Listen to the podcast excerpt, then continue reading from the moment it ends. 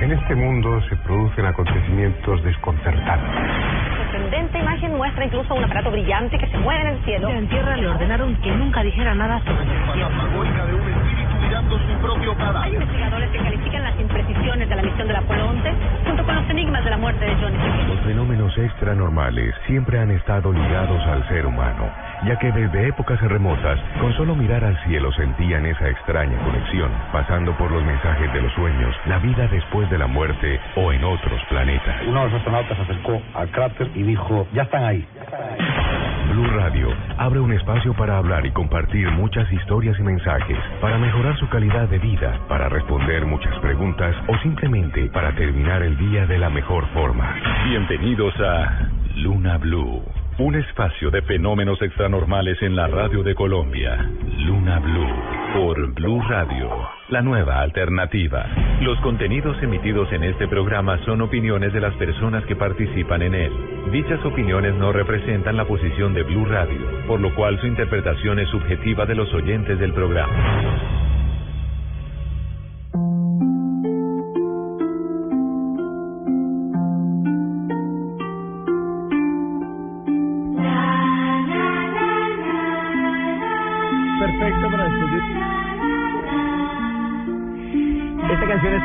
Para todos aquellos que hasta ahora quieren disfrutar de un buen momento. Bienvenidos a nuestra versión de hoy lunes 20 de abril del año 2015 de esto que se llama Luna Blue. Mi nombre es Héctor Contreras y ya estamos listos para iniciar nuestro camino por este mundo extranormal. Compartiremos obviamente todos los sueños con Candy Delgado. Tendremos también el confesionario con Salman, historias, noticias con Esteban Hernández e invitados muy especiales que a ustedes seguramente les va a gustar. Bienvenidos a cada una de las personas que se conectan a nuestras diferentes estaciones a lo largo y ancho de Colombia y a todos aquellos que lo hacen a través de nuestros diferentes métodos de contacto. Por ejemplo, a los que están en Twitter ahí activos a través de arroba Luna Blue, a todos los que están eh, desde su teléfono oyéndonos, para ellos también un abrazo muy grande. Candy, bienvenida y feliz noche nuevamente. Feliz noche, Héctor. ¿Cómo vamos? Bien, gracias a Dios. Ya todo listo para una semana especial. Todos listos para una semana especial y una feliz semana para toda la audiencia. Seguramente. Salman, feliz noche y listo para el confesionario, ¿no? Feliz noche Héctor y feliz a todos. Muy listo para el confesionario hoy hablando de cuál ha sido la peor mentira que le han dicho. La peor mentira, ¿no? ¿Sí? Para que usted se desahogue, se desquite o recuerde ese mal momento, no por generar dolor, sino para que no le vuelva a pasar. Claro. Esteban, lista las noticias, me imagino, para hoy. Sí, señor, información importante, una que tiene que ver con un pacto con el diablo. Le voy a hablar también de una enfermedad misteriosa que está matando gente en un número bastante considerable en otro país. Noticias extranormales y mucho de lo que a ustedes les gusta aquí en Luna Blue, porque nunca estamos solos. Las últimas noticias del mundo llegan a este espacio de fenómenos extranormales en la radio de Colombia. Esta es Luna Blue, porque nunca estamos solos. Y arrancamos con las noticias de hoy, lunes 20 de abril del 2015. Noticias que han sido registradas por los diarios más importantes del mundo y las traemos para ustedes, para nuestros oyentes. Salman, ¿cuál es su noticia extranormal de hoy? Héctor, la noticia que le tengo es algo que encontré, me pareció bastante curioso y decidimos titular como esas imágenes que no lo van a dejar dormir. Es una galería de fotos de una exposición de arte inspirada en la taxidermia victoriana.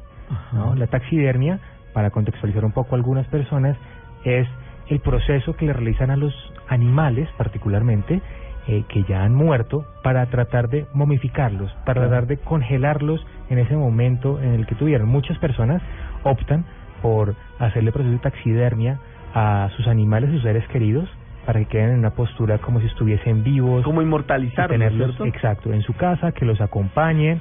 Pues esta exposición se llama Wonderland, eh, Wonder de herida, y sería algo así como la tierra herida, en donde muestran imágenes bastante particulares y aterradoras de eh, lo que puede ser algo similar a imágenes macabras de tortura acompañada con animales, como los peores demonios que usted se puede imaginar en una película, sí.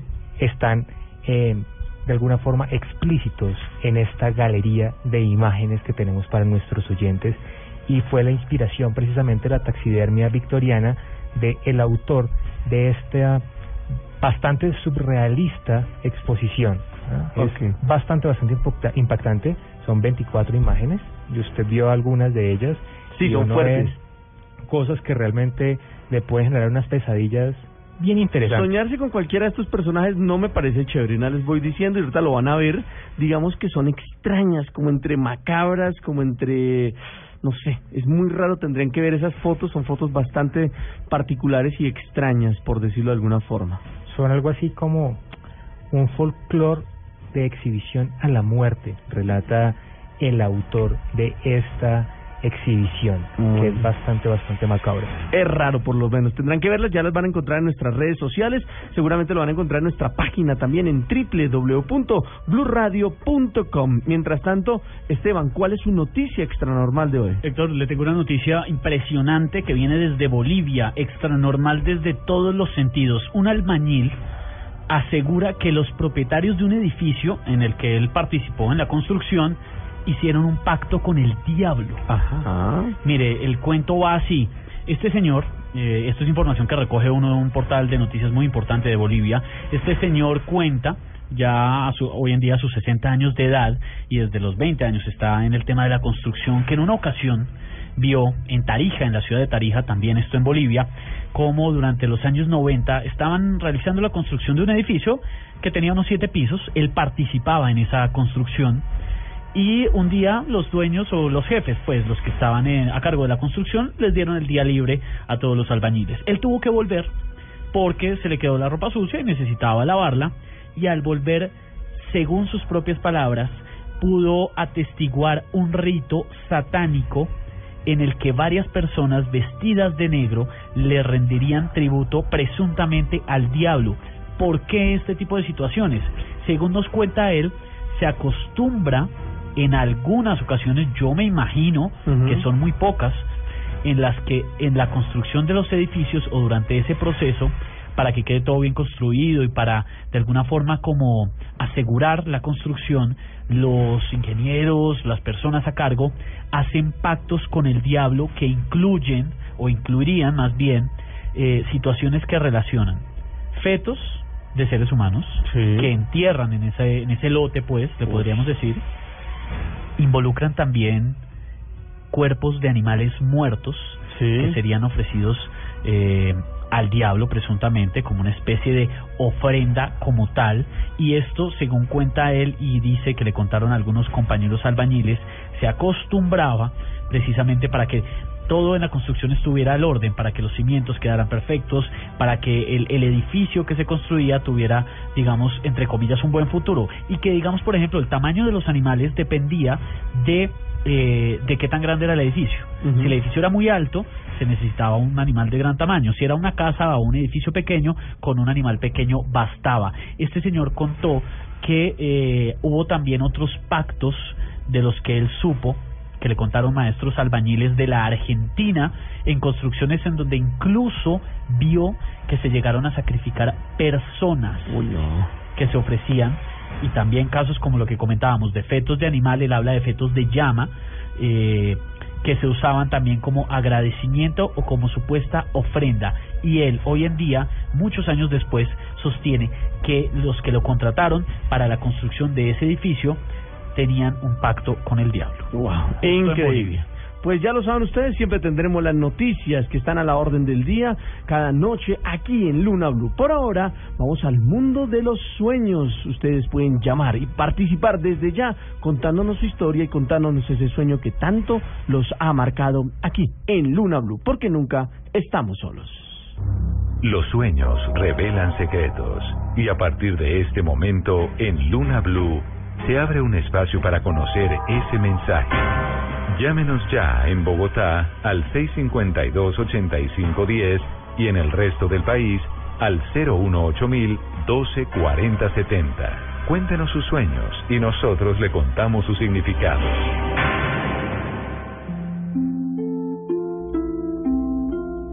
Estamos en el mundo de los sueños ya aquí en Luna Blue de la mano de Candy y este es uno de los correos que llega y dice Felices sueños lunáticos desde Caucasia, donde nos encanta el misterio, les escribo. Soñé que me encontraba como todos los días atendiendo mi negocio, cuando llegan tres personas, mujeres exactamente, a comprar algunas cosas. Yo les despaché y cuando me cancelaron, una de ellas me dio un regalo eh, de vueltas. Luego recuerdo que me trasladé a otro lugar. Allí, en mi casa, era otra, y fui a visitar a una persona que era como familiar, porque vi algunas de ellas. En ese lugar se encontraron las personas que me regalaron las vueltas y, la, y en la familia todo giraba en torno a ella. Recuerdo que era muy buena persona. Gracias, Lunáticos, Julián. ¿Julián? Sí, Julián. Julián, bueno, es muy importante para ti la forma como tratas a las personas, tanto en el negocio como en la familia.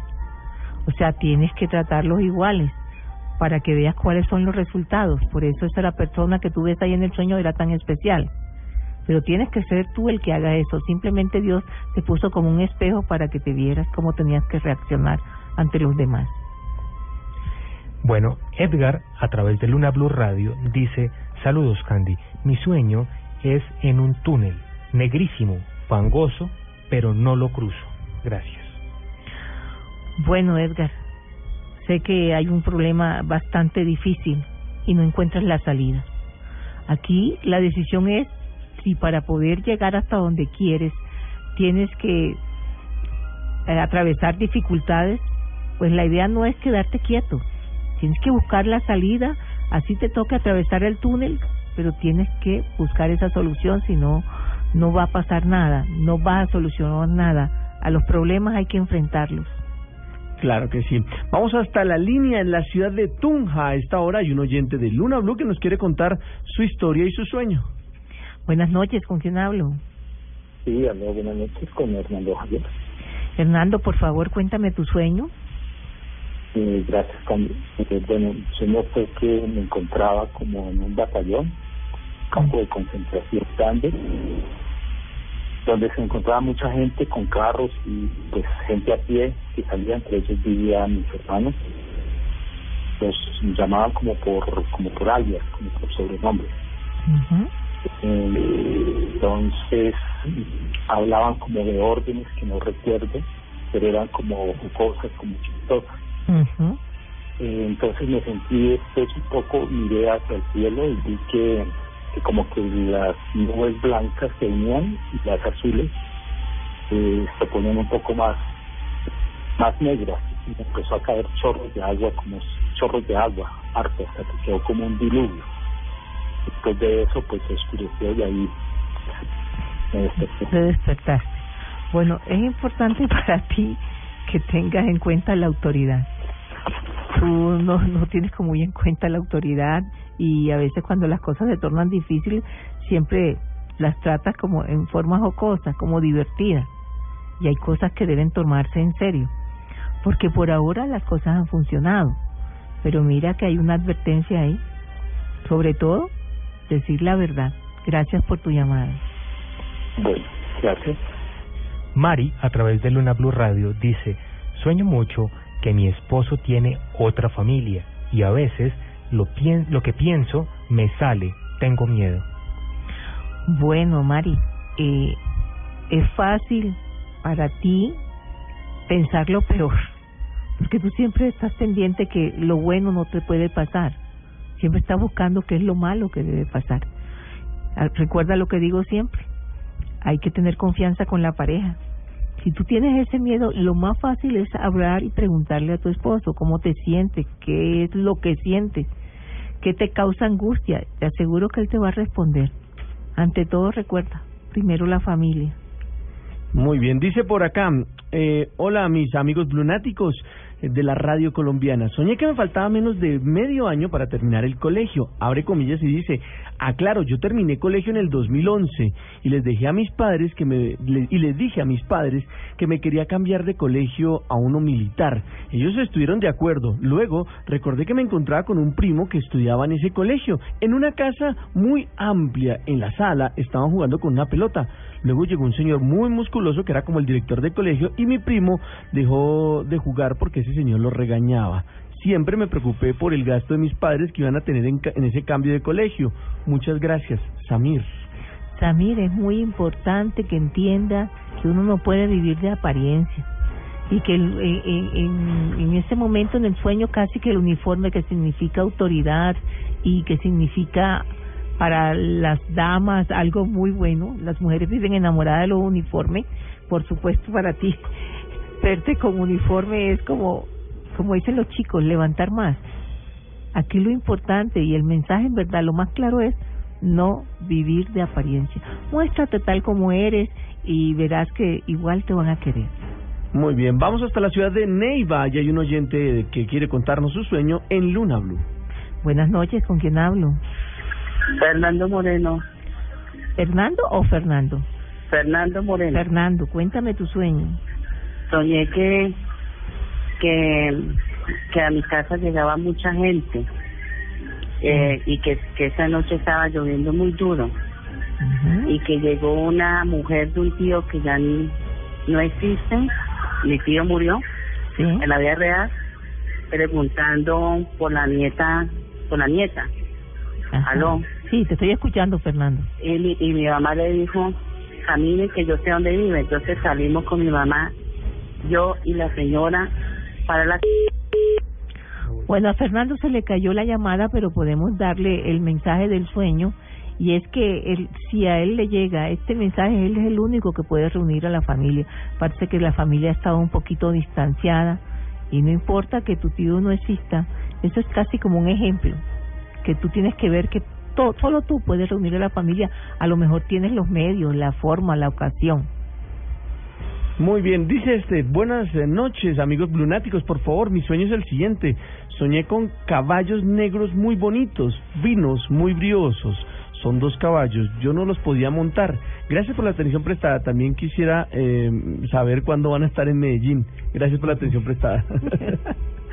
bueno, aquí es muy importante, eh, a veces eh, te puedes meter en problemas cuando eliges parejas porque son generalmente coges el mismo tipo de mujer, soberbia, eh, de un carácter fuerte, es casi como como ahora estás entre elegir entre dos. Yo no elegiría ninguna de las dos, va a ser un problema, de verdad. Trata de buscarte algo más suave. Claro que sí. En Bogotá hay un oyente de Luna Blue que nos quiere contar su sueño. Buenas noches, ¿con quién hablo? Buenas noches, eh, la señora Sandy. Habla con María del Pilar. María del Pilar. sueño es, a ver, muchas gracias por este programa. Yo llevo un tiempo escuchándolo. Hay veces me da un poquito de miedo porque yo vivo con Dios. Así es, entonces no debes tener miedo si estás con Dios. Siento la compañía de él todo el tiempo. Entonces, mi sueño, pues, eh, pues eh, voy a darlo como lo como tal como lo soñé. Así es. Difícilmente me recuerdo, aunque la señora Candy dice que una vez los... Las imágenes más importantes me ayudan a interpretarse el sueño. Sí. En el sueño es una tía que ya partió hace unos años. Ella era una persona con una discapacidad. Eh, en el, pues ella tenía episodios de no manejar sus esfínteres y demás y pues tenía muchas cosas que las personas con discapacidad manejan. En el sueño estaba la familia reunida y entonces mi mami le pasó un plato de comida y entonces ella de pronto empezó, ya no aguanto más, Clara, ya no aguanto más. Entonces se paró y yo pues estaba con la familia y la impresión dije, uy, ella se va a hacer, se va a hacer del cuerpo. y en el momento dado pues ella se levantó y sí, se hizo, se disució en los pantalones y yo me quedé mirándola y el, y el le alcanzaba incluso a ver el interior que le que pues que quedó sucio sí. Sí se, y se ensució y, y, miré hacia el tapete y yo decía uy se ensució el tapete María ahora... Pilar con lo que me has dicho hasta ahora te puedo decir el mensaje verdad sí, ese es el mensaje para ti. De verdad a veces uno por la familia hace lo que sea. El amor hacia la familia o hacia un eh, persona cercana un hijo hace que uno que haga cualquier sacrificio Dios te estaba mostrando nuevamente, parece que hay alguna alguien de la familia que te tiene muy molesta y te estaba mostrando esa imagen de tu tía que ya no está acá para que entiendas que a veces uno tiene por amor que hacer algunos sacrificios. Gracias por tu llamada. Muchas gracias, señora. En Colombia, 10 en punto en la noche. Vamos a conocer las últimas noticias de Colombia y el mundo para enterarnos de lo que está ocurriendo y a la vuelta tendremos mucho más de este programa que se llama Luna Blue, porque nunca estamos solos. En momentos, más mensajes de los sueños con Candy Delgado. Con Salman podrá mejorar su calidad de vida en el confesionario. Y tendremos las últimas noticias y toda la información con Esteban Hernández. Esta es Luna Blue, un espacio de fenómenos extranormales en la radio de Colombia. Conduce Héctor Contreras. Déjame decirte quién eres. Eres el oyente Eres el que dije que escuchar, que no escuchar, que te gusta, que no te gusta. Eres el que sabe si está bien o está mal. Eres el que decidiste no pasar de un lado para otro. Eres el que prefiere quedarse. En Blue Radio eres el oyente y sabes lo que haces. Para los que saben lo que hacen, aquí está todo el fútbol este martes, Barcelona-París Saint-Germain en la Champions, desde la 1 y 40 de la tarde. Y en la noche, desde las 8 y 30, la Libertadores, Nacional Libertad, en Blue Radio, la nueva alternativa. Eres el oyente y tienes el poder. ¡Amén! ¡Amén!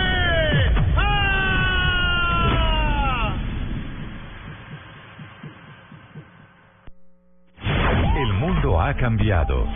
Todos son escuchados. A nuestros oyentes en las redes sociales. Todas las opiniones cuentan. En mi opinión, pienso que es una nueva Es el momento del oyente. Para nosotros es muy importante. El momento de descargar la revolucionaria app de Blue Radio. Envíe audios y fotos de las noticias que suceden a su alrededor directamente a nuestros periodistas. Opine en vivo en las redes sociales y haga parte de la mesa de trabajo. Siga las alertas informativas de Blue Radio y escuche nuestra señal en vivo las 24 horas. Descárguela ya mismo en Android y iOS. Blue Radio, la nueva alternativa. Voces y sonidos de Colombia y el mundo en Blue Radio y bluradio.com, porque la verdad es de todos. 10 de la noche, dos minutos. Aquí están las noticias. El Partido Conservador respaldó que el gobierno nacional imponga plazos a los diálogos de La Habana y pide no politizar la paz. Diego Monroy. El presidente del Partido Conservador, David Barguil, lamentó que el jefe del equipo negociador del gobierno, Humberto de la Calle, no se haya pronunciado sobre el tema de los plazos. El jefe del conservatismo dijo que si se llega a decretar un plazo que no sea prorrogable y si se termina este plazo y no hay acuerdo, se declaren las negociaciones como fallidas. No podemos caer en una situación de Estado dialogante, como planteaba Álvaro Gómez Hurtado. Esos plazos deben significar que las partes establezcan una fecha. Si no se logra ese acuerdo entre las partes, el gobierno, de manera unilateral, deberá establecer esa fecha límite para la firma del acuerdo final. Esa misma fecha no podrá ser prorrogable, porque entraremos en la misma dinámica de jugar con los tiempos y de generar una pérdida de confianza absoluta en el proceso. Barguil dijo que la declaración de la FARC que se dio en La Habana es cínica y de cobardes. Diego Fernando Monroy, Blue Radio. Diego, gracias. Entre tanto, la Defensoría del Pueblo cuestionó a las FARC por seguir adelantando acciones violentas en medio del proceso de paz. Natalia Gargaza. El defensor del pueblo, Jorge Armando Talora, aseguró que hechos como el del Cauca, donde 11 soldados perdieron la vida por un ataque de las FARC, mina la confianza en el proceso y genera repudio entre los colombianos.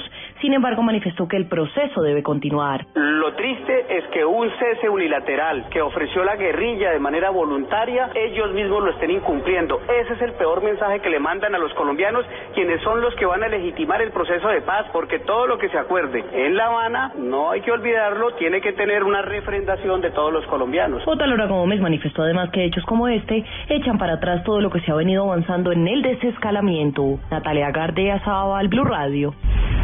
Dejan en libertad a un hombre señalado de abusar sexualmente de un menor de edad. de edad.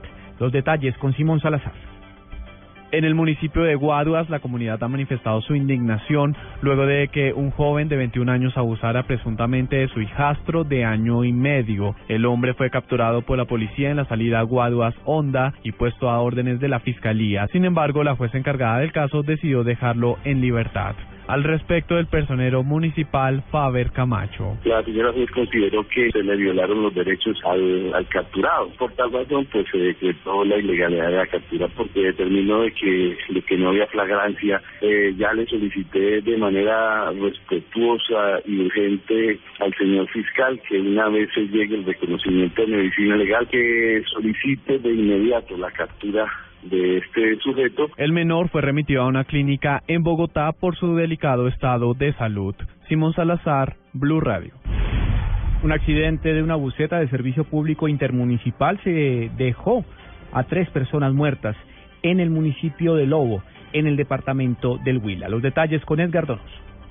La buceta, perteneciente a la empresa Transyarí, la cual cubría la ruta Florencia-Neiva, se estrelló contra un árbol en la vía que del municipio del Obo conduce al municipio de Campo Alegre. Teniente Leonardo Solano, comandante de Policía de Carreteras en el Huila. Causas por establecer, incluyó el piso liso, el piso húmedo que caía lluvia en ese momento. El vehículo sale de la vía y choca violentamente contra un árbol donde sus ocho pasajeros y el conductor, los nueve ocupantes del vehículo, pues salen lesionados y donde pues eh, siendo trasladados a los diferentes centros asistenciales del municipio de Obo, Campo Alegre y Neiva, pues fallecen dos personas a causa de las lesiones. Entre los pasajeros se desplazaba un policía y un menor de edad. Dos hombres y una mujer hasta el momento son las víctimas mortales del accidente. En Neiva, Edgar Donoso, Blue Radio. La Fiscalía General de la Nación verificará si existen procesos pendientes para determinar si el ex jefe paramilitar alias Diego Vecino puede o no recobrar su libertad. Paola, Paola Santofimio. La Fiscalía General de la Nación anunció que pese a que el Tribunal Superior de Barranquilla le otorgó al ex jefe paramilitar Eduardo Botelles, alias Diego Vecino, la libertad, es necesario verificar su situación jurídica en otros procesos. Indicó el ente acusador que pese a que se argumentó que el ex paramilitar cumplió con todos los requisitos de justicia y paz, alias Diego Vecino está actualmente vinculado a diligencias judiciales por la comisión de 436 hechos, tales como homicidio, desaparición forzada, violencia basada en género y reclutamiento ilícito. Agregó la Fiscalía que también tiene una sentencia condenatoria en su contra. Paola Santofimio, Blue Radio. La Corte Interamericana de Derechos Humanos mostró su preocupación por los escándalos de corrupción que afectan a la Corte Constitucional en Colombia. Silvia Patiño. Para el presidente de la Corte Interamericana de Derechos Humanos, Humberto Sierra Porto, los hechos aislados en los que ha estado envuelta la justicia colombiana, como el escándalo del magistrado Jorge Pretelt, no pueden deslegitimar la institución. Los hechos aislados no pueden determinar bajo ningún punto una eh, descalificación generalizada y una sensación de zozobra y de desconfianza por parte de la sociedad la rama judicial colombiana es una rama que es demostrar lo que ha realizado a través de la jurisprudencia es motivo de orgullo en el eh, contexto internacional, los desarrollos, la jurisprudencia, el compromiso en materia de derechos humanos que ha tenido la Corte Constitucional. Según se reporta, en el caso de la Administración de Justicia en Colombia, el panorama es bastante favorable también en materia de derechos humanos. Silvia Patiño, Blue Radio. En Deportes Atlético Nacional deja atrás el empate ante el Junior de Barranquilla en la Liga Nacional y solo piensa en el juego de mañana por la Copa Libertadores. John Jaime Osorio. La seguidilla de victorias consecutivas terminó para Nacional en el juego ante Junior en la noche del sábado. El empate a dos con el cuadro barranquillero dejó un sinsabor luego de la victoria parcial en la etapa inicial, dos goles por cero. Nacional sigue en la zona de clasificación en la liga y ahora solo piensa en la Copa Libertadores. Mañana tendrá un juego definitivo ante el Libertad de Paraguay a las ocho y treinta de la noche en el Atanasio Girardot. Jonathan Copete afirma que hay equipo para responder bien en los dos torneos. Estamos capacitados para poder jugar todos los compromisos, para poder eh, salir adelante. Creo que Nacional lo ha demostrado. Eh, lamentablemente hoy se logra un empate que, no estaba dentro de los planes, pero sé que esto suma también.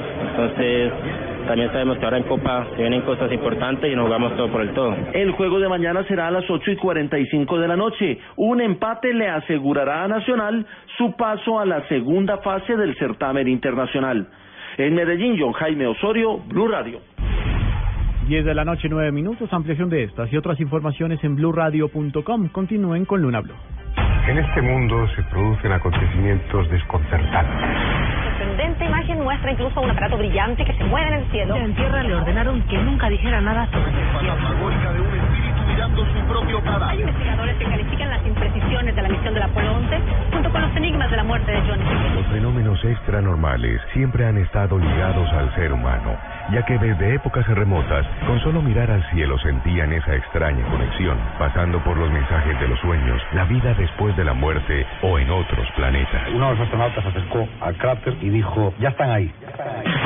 Blue Radio abre un espacio para hablar y compartir muchas historias y mensajes, para mejorar su calidad de vida, para responder muchas preguntas o simplemente para terminar el día de la mejor forma. Bienvenidos a Luna Blue, un espacio de fenómenos extranormales en la radio de Colombia. Luna Blue por Blue Radio, la nueva alternativa. Los contenidos emitidos en este programa son opiniones de las personas que participan en él. Dichas opiniones no representan la posición de Blue Radio, por lo cual su interpretación es subjetiva de los oyentes del programa.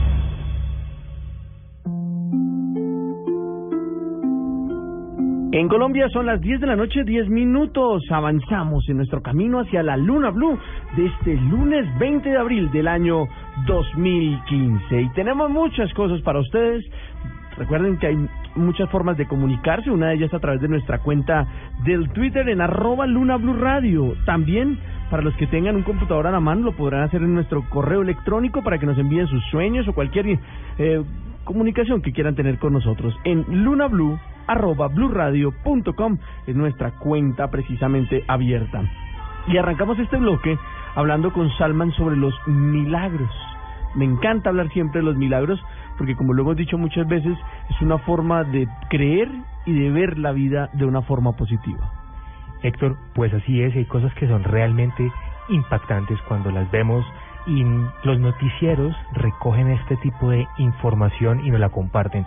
Precisamente hay una noticia que nuestros compañeros en Mañanas Blue estaban compartiendo y es el caso de Dawn Milovsky, de 45 años, quien chocó su automóvil en una carretera de New Jersey en Estados Unidos.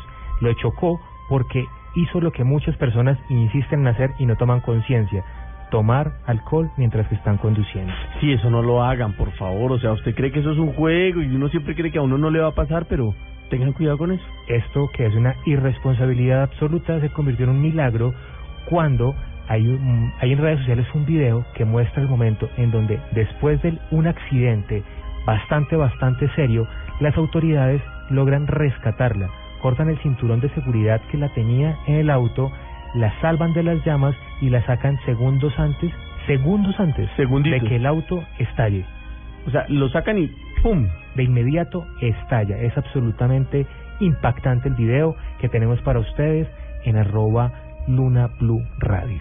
Oiga, increíble, ¿no? No, o sea, tras de que usted hace una cosa mal hecha, lo terminan salvando justo a tiempo. En el no le tocaba. No le tocaba, se salvó. Además, bastante, bastante oportunas las autoridades en New Jersey que lograron salvar la vida a esta mujer. Dicen las abuelitas, nadie se muere en la víspera. Nadie se muere en la víspera, así está tomado. O le están dando una nueva oportunidad para cambiar. Para que cambie. Ojalá lo entienda como eso, como una nueva oportunidad. Aprovecho, Héctor, a propósito de Caucasia, enviar un saludo muy, muy grande a Humberto y a Stephanie son fieles oyentes de Luna Blue. Hoy llegó a su hogar una bebita, Antonella. Ah, qué bonito. Felicitaciones. Pues muchas bendiciones para ellos y para todos nuestros oyentes en Caucasia. Diga también un, saludo a las personas en el Meta. Fin de semana estuve visitando dos lugares del Meta, Acacias y Villavicencio. Es impresionante cómo escuchan Blue todo el día. O sea, todo el día. Salman se sentía el embajador de la India cuando llegó allá. No, era impresionante. Todo el mundo lo saludó. Todos todo los mundo- radios escuchaban Blue Radio. Aman, aman Vox Populi. Ajá. Me contaron mucho. Aman y adoran Vox Populi. Pero escuchan Blue Radio todo el día. Qué bueno. Ah, pues Pero para- recuerden cuando estaba en Barranquilla y les dije lo que me pasaba en cada taxi que tomaba, estaban escuchando Blue. Pues eso me encanta y eso nos deja muy felices porque cada día somos más. Y de eso se trata y para eso estamos aquí, para que usted le cuente a sus amigos, para que le vaya pasando la voz a los demás y diga, mire, por las noches conéctese con Luna Blue, la van a pasar bien, se lo prometemos. Mientras tanto, y a propósito de, de, de temas, vamos a cambiar, porque vamos a hablar esta vez de un tema tan bonito como son los milagros, a un tema que es un poco más fuerte y es el tema de contacto con la muerte, Esteban. Sí, señor, lo denso de la noche, pero esas noticias extranormales que están rondando por todo el planeta las traemos a ustedes para que se enteren de qué ha pasado y qué son esas situaciones misteriosas. Por ejemplo, en este caso nos vamos para África. esta noticia está fresca y es de una enfermedad misteriosa que le ha causado la muerte a por lo menos 18 personas en Nigeria. Sí, ¿y eso por qué? Esto es una enfermedad que habría aparecido, Héctor, en Hondo, en el estado de Hondo, y le dicen misteriosa, literalmente, incluso personas de la Organización Mundial de la Salud, porque ha acabado con la vida de estas personas que le comento en el sudeste de Nigeria, según lo dijo un portavoz del gobierno regional, pero no tienen ni idea qué es lo que está pasando. Ni idea. Le cuento la situación. Mire, abro comillas. Resultaron afectadas 23 personas y se registraron al menos 18 muertes, declaró Dayo Adenyahu, comisionado de salud del estado de Hondo, en donde se cree que apareció la enfermedad. ¿Qué es lo que pasó? Estas personas empezaron a tener una serie de síntomas que no tienen explicación aparente por los especialistas. Le cuento cuáles son. Dolor de cabeza inicialmente, que puede ser eh, para cualquier virus o cualquier enfermedad. Sí, digamos ¿no? que hasta ahí no hay nada grave. Sí, hasta ahí todo, digamos que está dentro de dentro del resorte de lo normal, Héctor. Pérdida del conocimiento. Bueno, digamos que de pronto una fiebre puede llevar a eso. Que usted unos desmayos ya es preocupante, pero no es extra normal. Pero si a eso le suma que en menos de 24 horas pierden peso considerablemente, empiezan a tener problemas en la vista, a ver borroso y se da la muerte, ahí sí es una muerte, ahí sí ya es un caso extra normal. Sí, entendí. Entre el momento en que empieza a reaccionar el virus y el momento de la muerte pasan solo 24 horas. Así es, sí señor, en 24 horas. Uy, no. 18 personas han muerto al menos por esta situación. ¿Y no Además, saben qué es? No. Se ha descartado que esto no es ébola, esto no es otra enfermedad viral. Eh, han tomado, por supuesto, muestras de fluidos corporales de los afectados para ver de qué se trata y ya está la Organización Mundial de la Salud detrás de esto para que prontamente esperamos se sepa qué es, pero hasta este momento es una enfermedad misteriosa que según los especialistas no obedece a ninguna causa aparente. Oye, hay algo muy extraño, no sé si ustedes lo notaron. Se dice que los orígenes del, del VIH estarían precisamente En África. En África. Cuando ocurrió esta terrible eh, em, como pandemia de, de, de, de ébola, también fue su foco principal en África. Y esto, de lo que estamos hablando, que todavía ni siquiera saben qué es, también es en África, ¿no? Ah, complicado. Por supuesto, conocemos que las condiciones sociales, de salubridad, económicas en África son muy difíciles y que, por supuesto, eso puede ser uno de los grandes factores que sumen a que este tipo de cosas pasen. Pero nada, Héctor, no saben hasta este momento las autoridades africanas ni de la Organización Mundial de la Salud cuál es la extraña enfermedad que ha causado la muerte a 18 personas en Nigeria. Esteban, ¿y no será que los están usando como laboratorio? Ay, Recordemos que la semana pasada Sí, casi... es que precisamente me Sí, acordé de señora. esa noticia y yo dije, Dios mío, porque Pues como una... que no. No, Entre las hipótesis que se manejan, eh, eh, no digo por entidades oficiales ni mucho menos, pero que mucha gente que le gusta atar cabos y consultar estos temas y está muy a la par de los de las conspiraciones, pues eh, eh, hablaba, por ejemplo, la semana pasada de esta noticia que recogíamos de los experimentos que han realizado y que se han comprobado, como el de Guatemala, cuando se le infectó sífilis a un gran número de personas que en su mayoría eran soldados y que todo esto hacía parte de un experimento de los Estados Unidos, que es un tema que está en investigación, pero que incluso el presidente Obama en su momento ya pidió disculpas públicas en nombre del país al gobierno de Guatemala. O sea, estamos hablando de cosas que con el pasar de las décadas se han comprobado, así que nada se Sí, descarta. son países muy vulnerables. Sí, Además, sí, hay personas que dicen y sostienen que las farmacéuticas tienen tanta plata y hacen tanto lobby que hacen lo posible para experimentar con lo que están haciendo como enfermedades y a su vez las posibles curas para esas enfermedades o vacunas. Peligroso. Así que buscan una población en donde nadie vaya a decir nada, la gente se pueda enfermar y expandir fácil la, la enfermedad para poderlo hacer. Siempre, siempre habrá muchas teorías de, de conspiración en torno a este tipo de cosas, pero ojalá logren saber pro- prontamente qué es lo que está ocurriendo y cómo pueden controlar ese tipo de cosas porque sí es muy fuerte. En Colombia 10, 19 minutos. Ahora los voy a invitar a que conozcamos una historia. Una historia de estas leyendas urbanas muy especiales que siempre llegan a nosotros y se trata de una historia que mm, hace parte de nuestra cultura y como colombianos, así como muchas veces nos, nos gusta conocer de muchas cosas de lo que ocurre, de nuestra literatura, de nuestra música, pues también es bueno que conozcan un poco de esas tradiciones orales. Y esta sí que está arraigada en nuestra cultura. Se trata de la historia de la Llorona. Esta me encanta. Quiero que la oigan aquí, en Luna Blue, porque nunca estamos solos.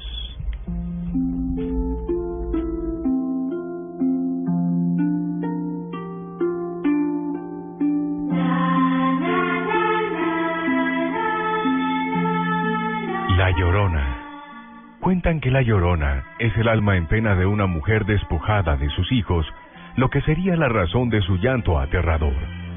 Se le puede oír en la distancia, vagando por las calles y campos en busca de ellos. En algunos relatos cuentan que era una mujer enloquecida quien no aguantó la miseria, acabando con su vida y la de sus hijos de manera sangrienta y vil. Muchos cuentan haberla escuchado en las noches, mientras anda de casa en casa gritando y buscando desesperada a sus hijos. No es consciente que ya no es humana, es solo un alma en pena. Sin embargo, quienes la han escuchado cuentan que son tan desgarradores los alaridos que lanza que nadie se acerca siquiera a constatar lo que sucede. Todos saben que es ella, la llorona. Incluso algunos se atreven a decir que quien se atraviesa en su camino sufre las terribles consecuencias de encontrarse de frente con ella, ya que la llorona asume que esa persona tiene a sus hijos. También la relacionan con madres que han abortado y como ella sacrificaron a sus hijos o madres que los han abandonado. Cuentan las historias que va tras ellas. Es bien sabido en la mayoría de lugares de Colombia que el alma de la llorona quedó vagando por los pueblos, los campos e incluso las ciudades medianas, preguntando por sus hijos y lamentando su tragedia. La llorona.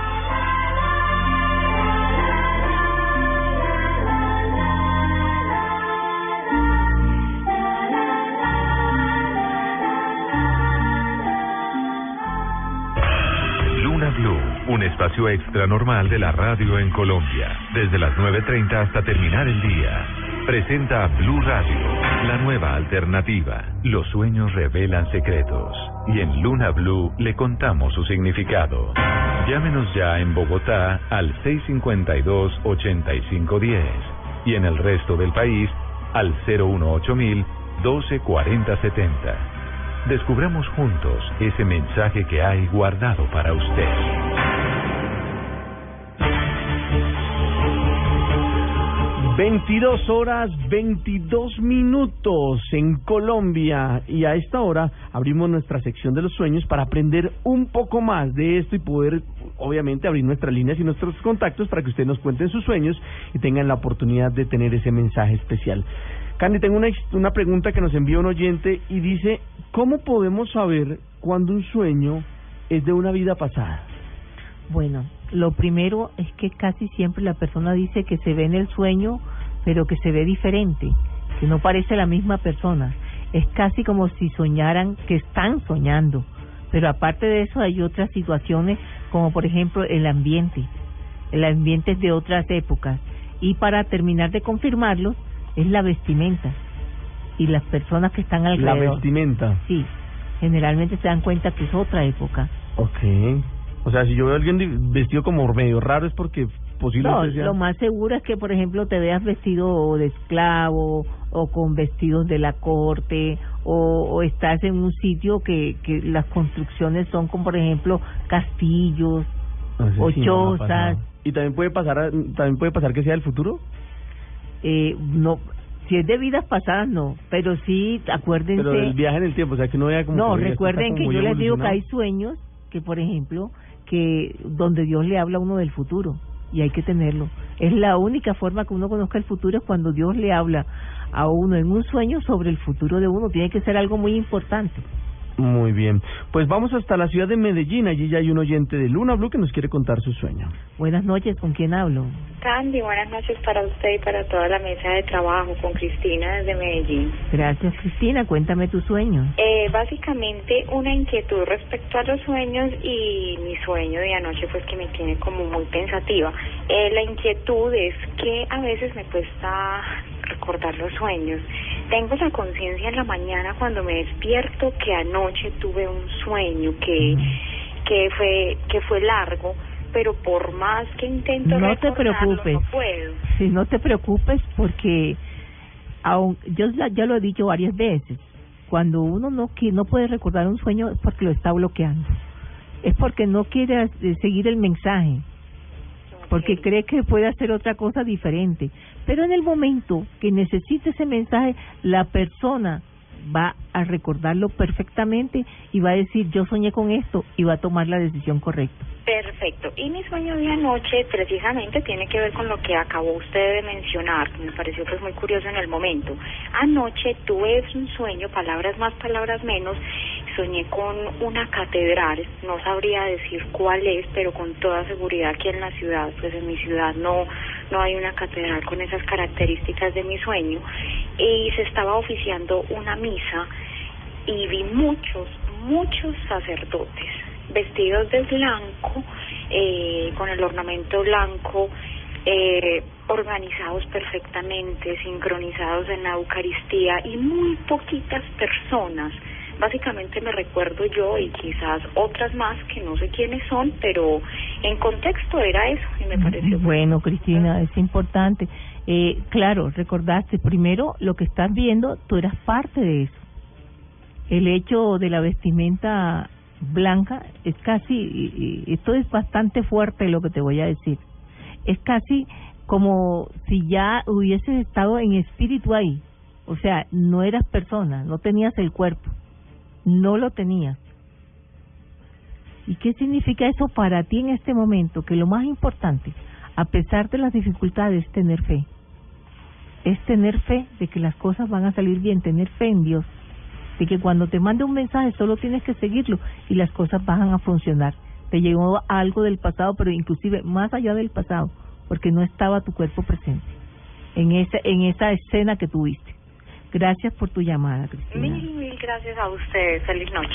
Al parecer en Medellín esta es una noche bastante lluviosa y eso es lo que nos dice nuestro siguiente oyente. Dice, saludos desde Medellín, noche lluviosa, la de hoy. Soñé que estaba en un salón con varias personas. En el centro del salón había alguien arrodillado, abre comillas y dice, era yo.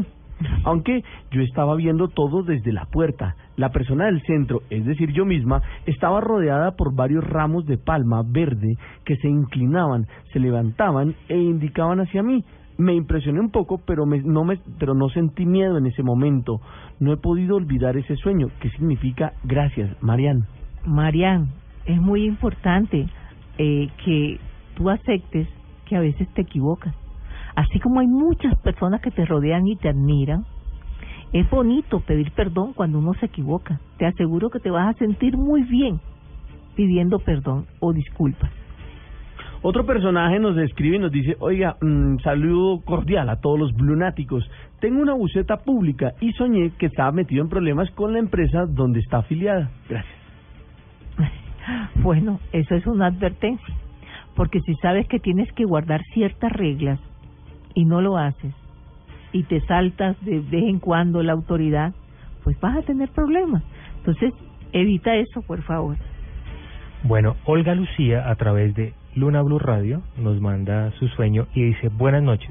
Me hicieron mucha falta el viernes, el sábado y el domingo. Muchas gracias. Ustedes también hicieron una falta increíble.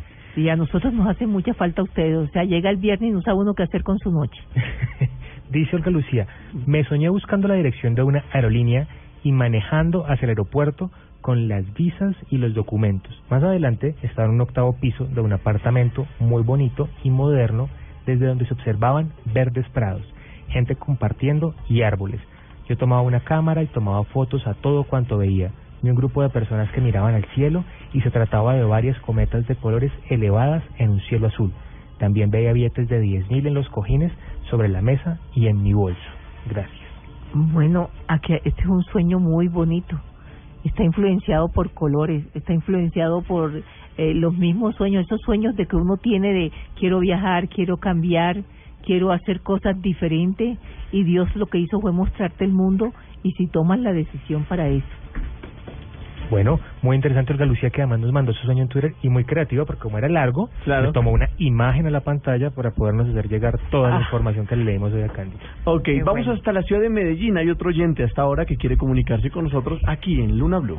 Buenas noches, ¿con quién hablo? Buenas noches, hablas con Juan. Juan, Lo que pasa- cuéntame. Eh, tuve un sueño que hace, que hace un año y medio que se murió mi mamá. El día antes de que mi mamá se muriera, yo soñé que iba en un carro con un cuñado mío y otra persona. Llegamos a un sitio donde supuestamente nos íbamos a reunir con unos líderes comunales y de pronto eh, venían unos encapuchados con el gobernador o con una gente ahí que cuando llegaron a mi lado, el que venía encapuchado se quitó la, cam- la capucha y era el rostro de mi madre. Yo me puse a llorar porque ella me decía, tú no debes de estar acá, tú no debes de estar acá, tú debes Ese es un de estar mensaje en muy otra directo. parte". Eso fue un día antes de morir ella, ¿verdad? Sí. Bueno. Eh, tú debes de estar en otra parte, esto no te conviene, tú tienes los O sea- ojos del alma, tus ojos son muy transparentes. Me decía muchas cosas bonitas en el, en el sueño, ¿cierto? Cuando yo salí, porque no encontré a mi cuñado, yo salí a buscarlo y llegué a una casa donde era eh, una portada de madera muy bonita, con flores, un jardín hermoso, y toqué la puerta y me salió una monja. Ella me invitó a entrar a, a que porque yo le decía yo necesito hacer una llamada al celular a llamar a mi cuñado a llamar a mi cuñado. Yo llorando ella me entró.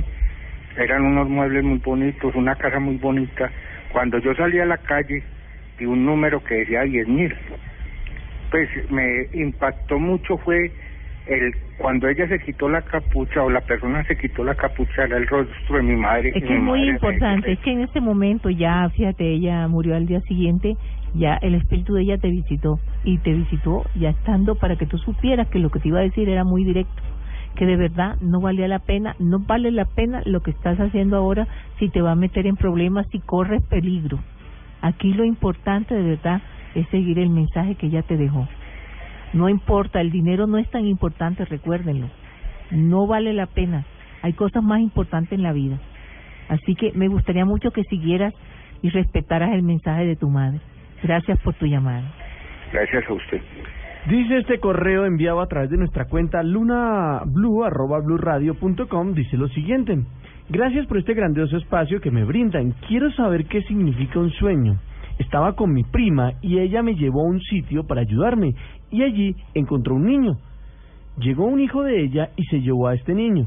Ella me dijo que nos devolviéramos y paramos un vehículo, pero este se le este se le tiró y lo dejó ahí. Yo llegué a un sitio y me di cuenta que me llevó a otro planeta, que fue una trampa que me hicieron para poder sacar al niño de este mundo y allí me sentía un poco asustada, triste, decepcionada y sin posibilidades. Es un poco extraño, pero es mi sueño. Sí, es importante. A veces Dios le habla a uno en los sueños de una forma tan contundente que debería uno de verdad asustarse y cambiar. Aquí hay parte del mensaje que no te lo puedo dar al aire porque es muy, muy, muy personal. Pero sí, de verdad, eh, te puedo decir algo. El error que cometiste lo tienes ahí, no te perdonas y por eso el niño desaparece en el sueño.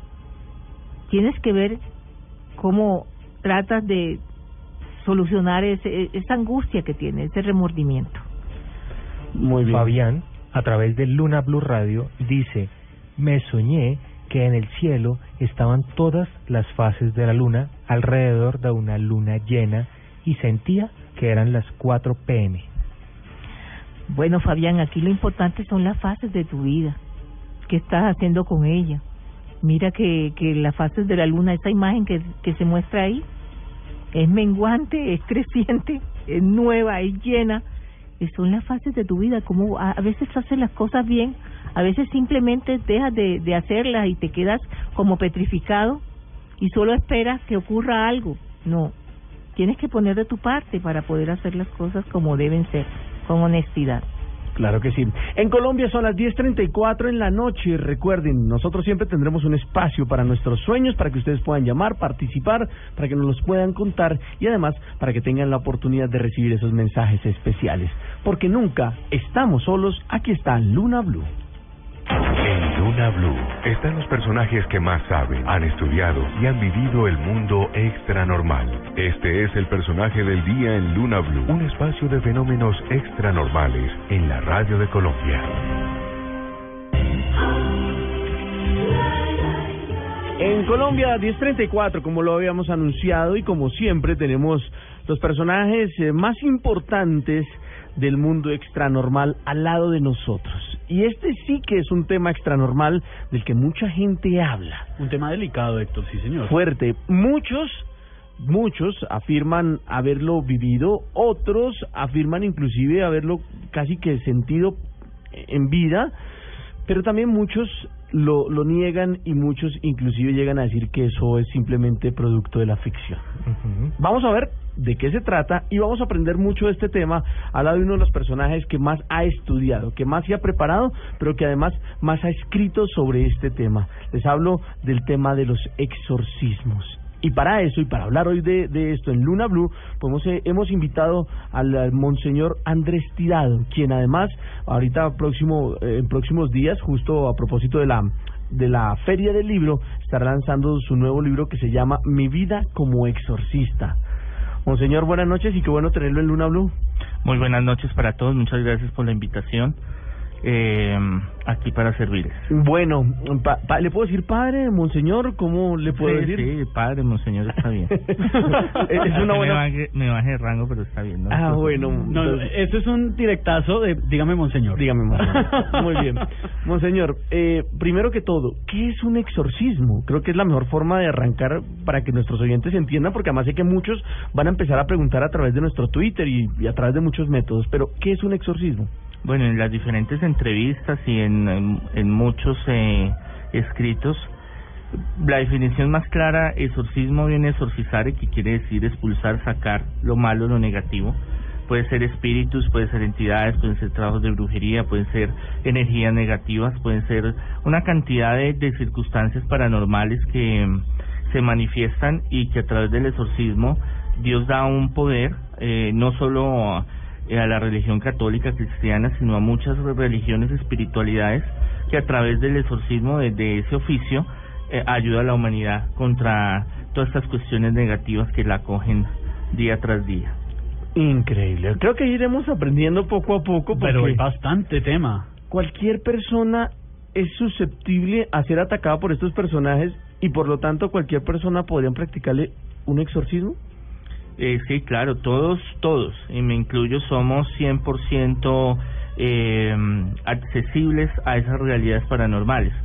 Si vemos a Jesús, Jesús es tentado varias veces y es eh, eh, en su cuerpo material, eh, sabemos que Él es verdadero Dios, verdadero hombre, Él recibe el latigazo, recibe la crucifixión, recibe tentaciones del demonio.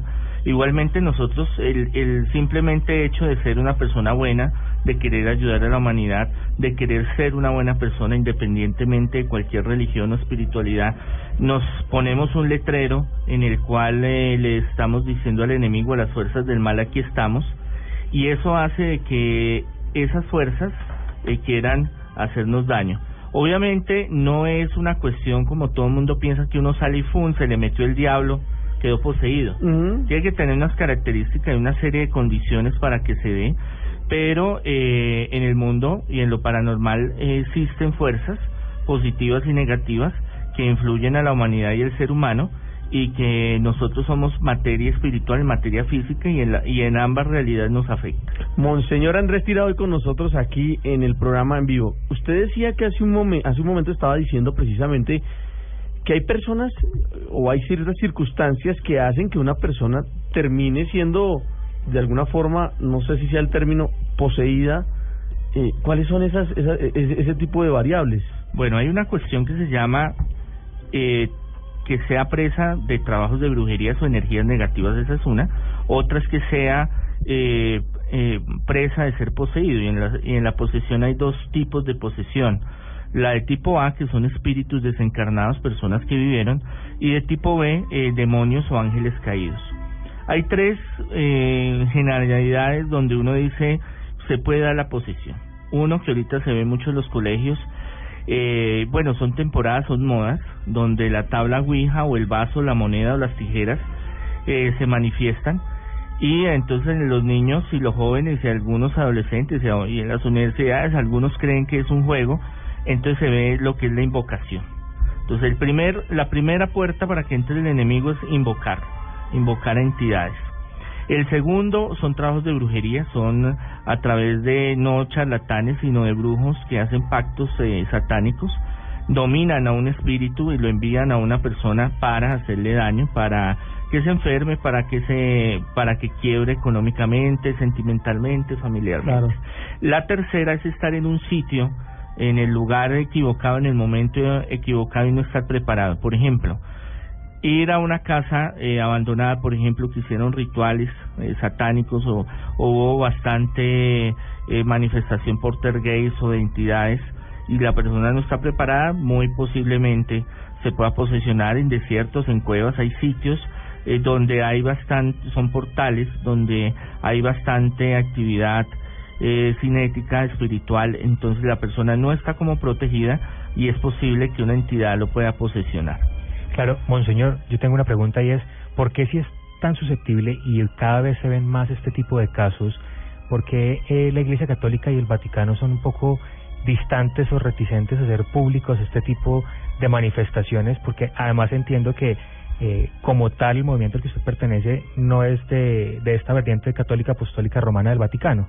Sí, nosotros somos católicos independientes, somos una rama eh, que nace en la Iglesia Romana, somos eh, tenemos es lo mismo, digámoslo así, sino que somos más independientes. Eh, en cuestión de la historia, desde los tiempos antiguos y desde otras civilizaciones y religiones, el demonio, la fuerza del mal, el exorcismo siempre ha estado. Siempre ha habido alguien que, se, que yo lo llamo sacademonios, sacabichos, saca los, los chukis, los aliens de, de varias personas. Siempre ha habido casos. Lo que pasa es que con la tecnología, los medios de comunicación, los últimos 15 años, en especial los últimos 5 años, ha habido un despertar y una eh, transmisión de conocimiento a través de películas, a través de documentales, a través de historias donde la gente tiene más posibilidad de conocer cosas que antes eran mucho más secretas y más guardadas. El, eh, en la iglesia, la iglesia, en la historia de la iglesia católica, apostólica y romana y de la protestante también y de otras líneas, ha habido épocas donde ha tenido fuerza los exorcismos, pero también hay épocas donde ha disminuido. Ahorita con el Papa Francisco que tiene una eh, una misión de renovar la iglesia y está haciendo todo lo posible para actualizar estos tiempos. Una de las partes eh, fundamentales ha sido el apoyo al desarrollar eventos, eh, apoyar a las asociaciones de exorcistas, eh, desarrollar un poco más esta, esta parte oculta que la iglesia la ha tenido. Hay sacerdotes que les da miedo, hay sacerdotes que no creen y hay sacerdotes que se dedican a esto pero son muy perseguidos. Entonces es un tema que no es fácil de manejar. No todo el mundo habla de eso, ¿no? Sí, les da cosa, les da miedo. Hay gente que no maneja el tema. Ahora hay que verlo ahora con un énfasis eh, eh, científico también, porque pues tiene bastante que ver eh, la parte de la psiquis. Si tiene algún problema, un desajuste, se le...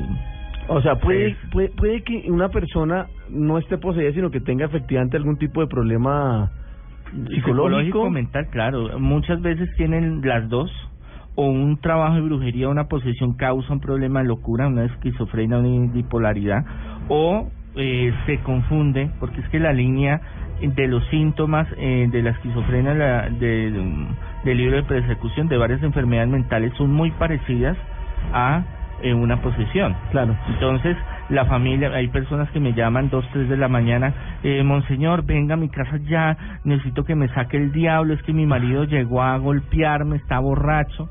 Pues ahí no necesita un exorcismo. Claro, otra cosa. Ahí necesita otra vaina. Un policía, dice, dice Salma. Venga, padre, mm, a propósito de muchas historias, eh, él, él, él es eh, el padre Andrés Tirado quien está con nosotros. Él, hace, él es eh, monseñor, obviamente, de la congregación que tiene por nombre Congregación Sacerdotal Internacional, Católicos. Independientes. Este es exorcista, que además ha viajado por el mundo y además ha escrito varios libros. Pero recuerdo muy bien que usted tuvo en algún momento eh, un caso que fue registrado por Discovery Channel a nivel mundial eh, y fue un caso bastante particular. ¿Este caso dónde ocurrió? Ese caso ocurrió, bueno, ya en, en, en History también hemos salido en otros internacionales. Este caso es bien especial, ocurrió aquí en Bogotá, en Unicentro, en la zona de Unicentro, ahí les doy. No les digo en qué apartamento, en qué casa. No, no, así está bien, perfecto.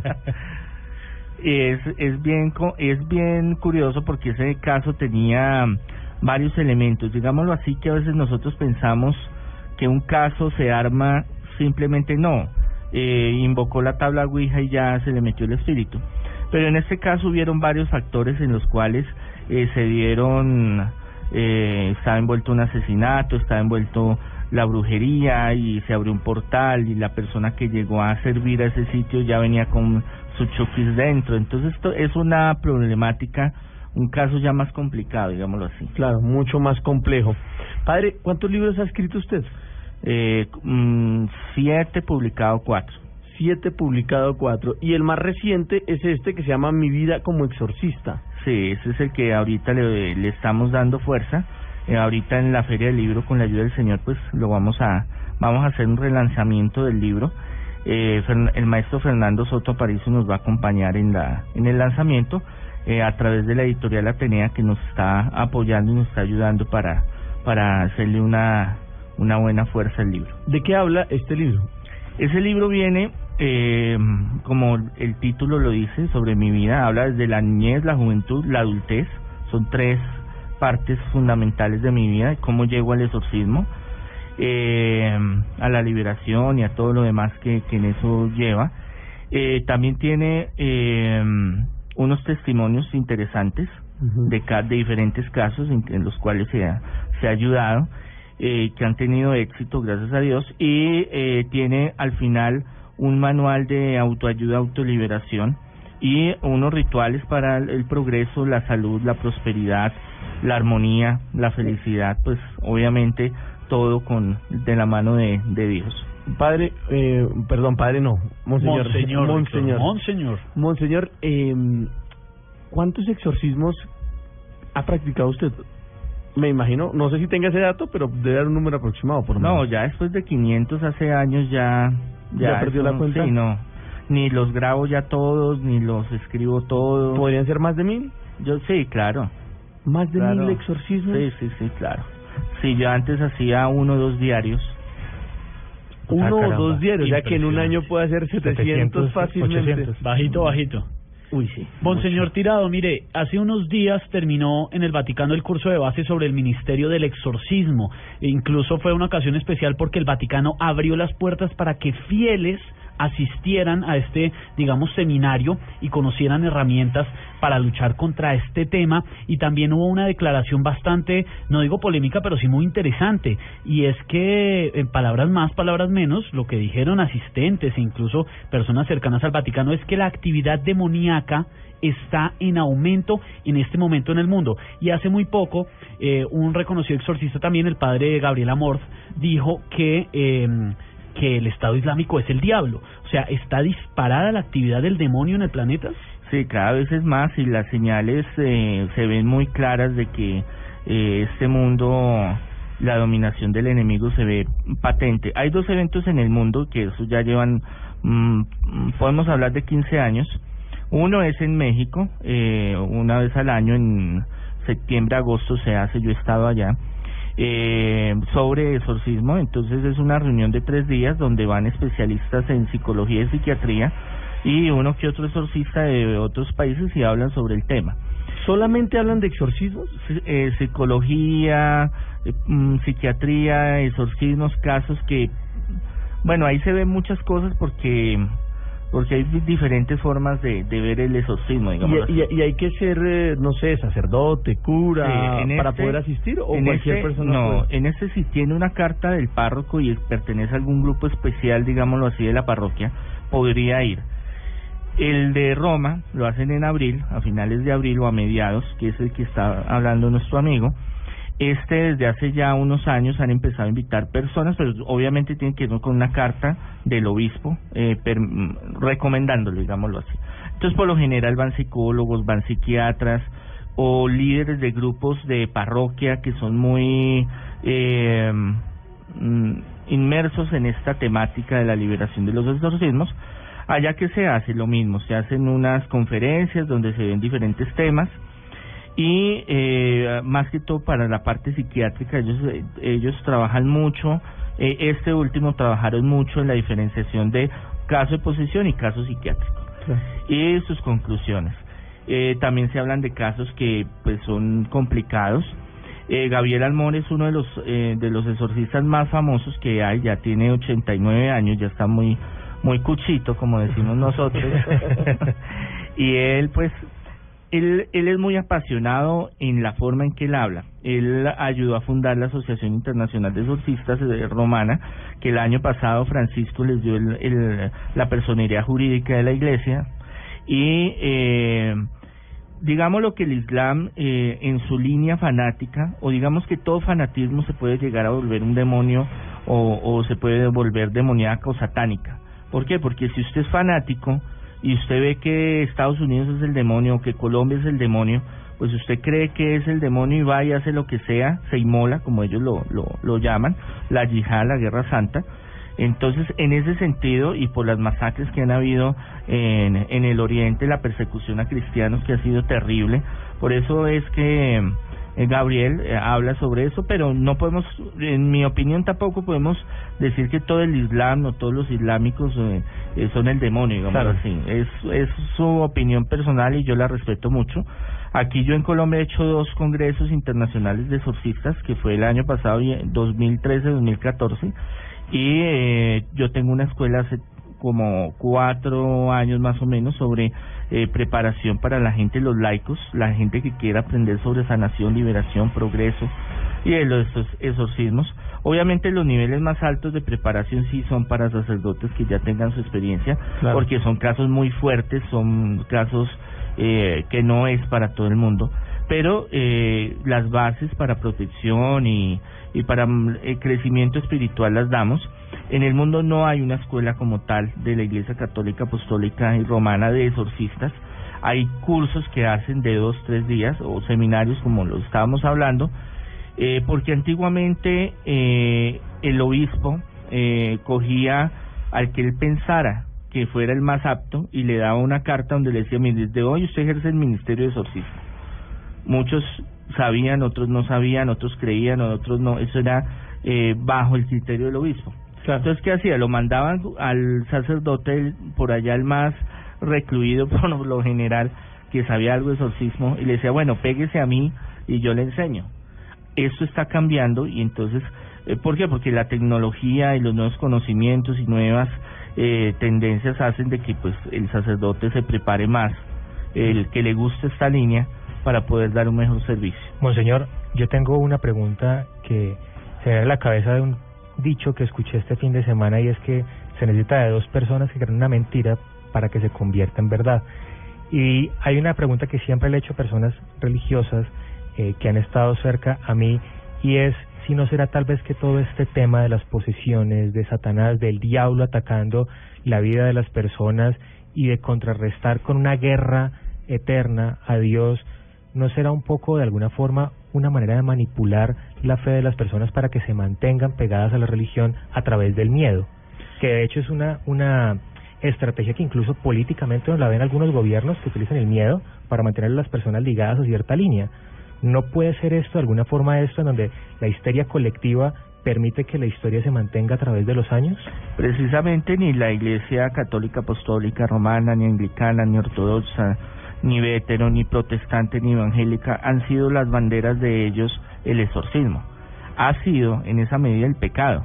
Entonces, eh, a través del miedo de que usted peque y se condene, y si usted se va y si no hace lo que yo quiero, pues usted se va a condenar, se sale de la iglesia, se va a volver eh, descomulgado, va a estar fuera del grupo. Más bien por ese lado sí se ha manejado. Eh, Marx decía pues que la iglesia era el opio del pueblo, ¿no? Y cuando hay un miedo, pues obviamente el, el poder espiritual más, el poder del mundo más grande es el espiritual. ¿Por qué? Porque como lo hablábamos de la yihad, si usted a una persona le dice, mire, allá está Satanás, vaya, mátelo porque usted se va a salvar, el hombre pues se lo cree y va y lo hace, y más si desde pequeño se le va infundiendo. Entonces esa versión de, de Dios como tirano, como malo, como castigador, eh, solamente sin la misericordia del Señor, en muchas culturas ha estado y, y en la iglesia se ha manejado bastante, que se está desarrollando, que se está cambiando, eh, pero sí ha sido una forma de, ligar, digámoslo así, a las personas, de obligar en ese sentido. En Cambio, los exorcismos es muy diferente, ¿por qué? Porque no se puede llegar a hacer algo colectivo con el demonio, ni con los exorcismos, porque son casos muy eh, específicos y diferentes. Se puede hablar del demonio, pero en la misma Iglesia Católica hay muchas difer- diferencias del demonio. Hay el, el demonio psicológico, antropológico, sociológico, teológico, místico, No es, el demonio no es igual en el Antiguo Testamento para los judíos como en el cristianismo es diferente, ni para los musulmanes, ni para los judíos, ni para los eh, hinduistas, budistas, taoístas son diferentes. Entonces no se puede volver, eh, digamos, en grupos cerrados donde hacen misas de liberación o exorcismos masivos, se podría hablar, pero es complicado volverlo masivo estos temas. Hace unos días hablábamos de, de, de, películas y del cine, y uno muchas veces ve películas como por ejemplo El Exorcista, que hablábamos, que supuestamente está basado como en una historia de la vida real. Todo eso que pasa así de terrible ahí, ¿ocurre también en la vida real? ¿O hay mucho de ficción y hay mucho del elemento eh, show en este tipo de películas? No, en realidad, en los casos, como hablamos, hay de eh, posesión tipo A, que son espíritus que fueron desencarnados, que vivieron, y de tipo B, que son demonios. Los de tipo B son casos que no se ven muy frecuentemente, y ahí sí se ve más la manifestación portergay, la manifestación, eh, por ejemplo, de que la cabeza gire 360 grados, el tronco. ¿Pero si pasa eso? Claro, y caminan, levitan se mueven los objetos, estallan los vidrios. Claro, yo he estado en varios exorcismos así, que no son masivos, que no son masivos, son pocos. ¿Y adentro ahí hay que ¿Un demonio? Puede ser uno, puede ser dos, puede ser ah, tres. Ah, pueden ser varios, pueden ser, muchos. los casos más frecuentes son de tipo A, que son espíritus que fueron desencarnados que no tienen mucha fuerza, pero de todas maneras a veces hay que cogerlo entre tres, cuatro, cinco personas. No, Dios mío. Y esos son los suaves. Increíble. En internet pueden ver varios videos que yo hago exorcismos en en vivo y eh, ahí pueden darse cuenta, sobre todo de tipo A, de tipo B no, no, hay no es muy difícil porque por lo, por lo general los celulares se apagan, se descargan las las baterías de las cámaras, se estallan cámaras, ah. eh, es complicado. Monseñor, no tengo mucho tiempo, por eso le hago esta pregunta. Eh, yo creo que si uno hiciera una encuesta entre muchas personas, creo que el 90 y algo por ciento dirían que no se atreverían ni les gustaría siquiera la idea de ser exorcista. Creo que es de los trabajos que no todo el mundo le gustaría tener en la vida. Eh, seguramente más de uno de los que me está oyendo mira que sí, efectivamente tengo la razón. ¿Cómo es que alguien en su vida decide volverse exorcista? ¿Por qué tomar ese camino cuando usted mismo inclusive los decía que hay mucha gente que siendo ya eh, cura o sacerdote dice, no, yo prefiero no, yo ayudo por este lado, pero pues por este lado así como que no, porque alguien termina siendo exorcista. Eh, a mí me llegan sacerdotes, obispos de diferentes líneas y pastores y bueno, en fin, parapsicólogos y esa es una línea muy difícil. A veces yo me siento muy agotado, a veces yo quisiera tirar la toalla, como se dice. Y a uno le pasan cosas muy feas. ¿Ataques recibe? Ataques para uno y la familia, los amigos, es, es complicado. ¿Cómo maneja eso? ¿Cómo se cuida? Hay varias formas. Pero al demonio no hay que tenerle ni temerle a estos temas que a veces nos da miedo. Eh, cuando yo veo que una persona sale, cuando veo que una persona llega enfermo, en una cama, que todos los mejores especialistas de aquí y de fuera lo han revisado y no le han encontrado la cura, que la familia está destrozada en la ruina total, cuando la persona no ni siquiera se reconoce ni sabe quién es, y empezamos a trabajar y la persona se recupera, pues eso es algo muy grande. Claro. Cuando cuando entra una posesión a una familia, porque es que no lo hablemos como el individuo, siempre lo hablamos como eh, la persona. Hablemos lo que eso destruye la familia. Eso no es lo mismo y en varias entrevistas yo digo, eso no es lo mismo decir es que fulano tiene cáncer a que yo tengo cáncer.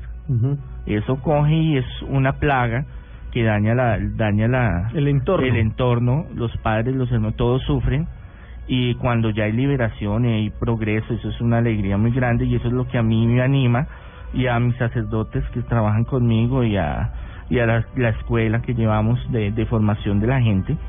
Y, y es más, he visto más laicos, más gente independiente que tiene más berraquera, digámoslo así, que a veces los mismos sacerdotes obispos.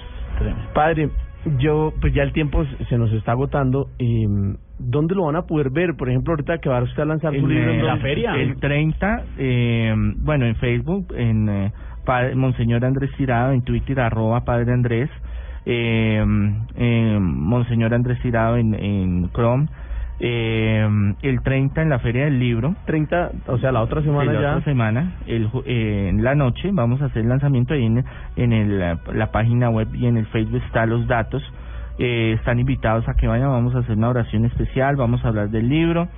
Eh, aquí pues en este momento no tengo, hasta el mm, sábado en la tarde me entregan eh, calienticos salidos del horno los libros. O sea que la otra traer. semana vamos a tener libros del padre. Sí, sí, sí, para los oyentes. Vamos a estar regalando la otra semana muy juiciositos libros de estos que se llama Mi vida como exorcista.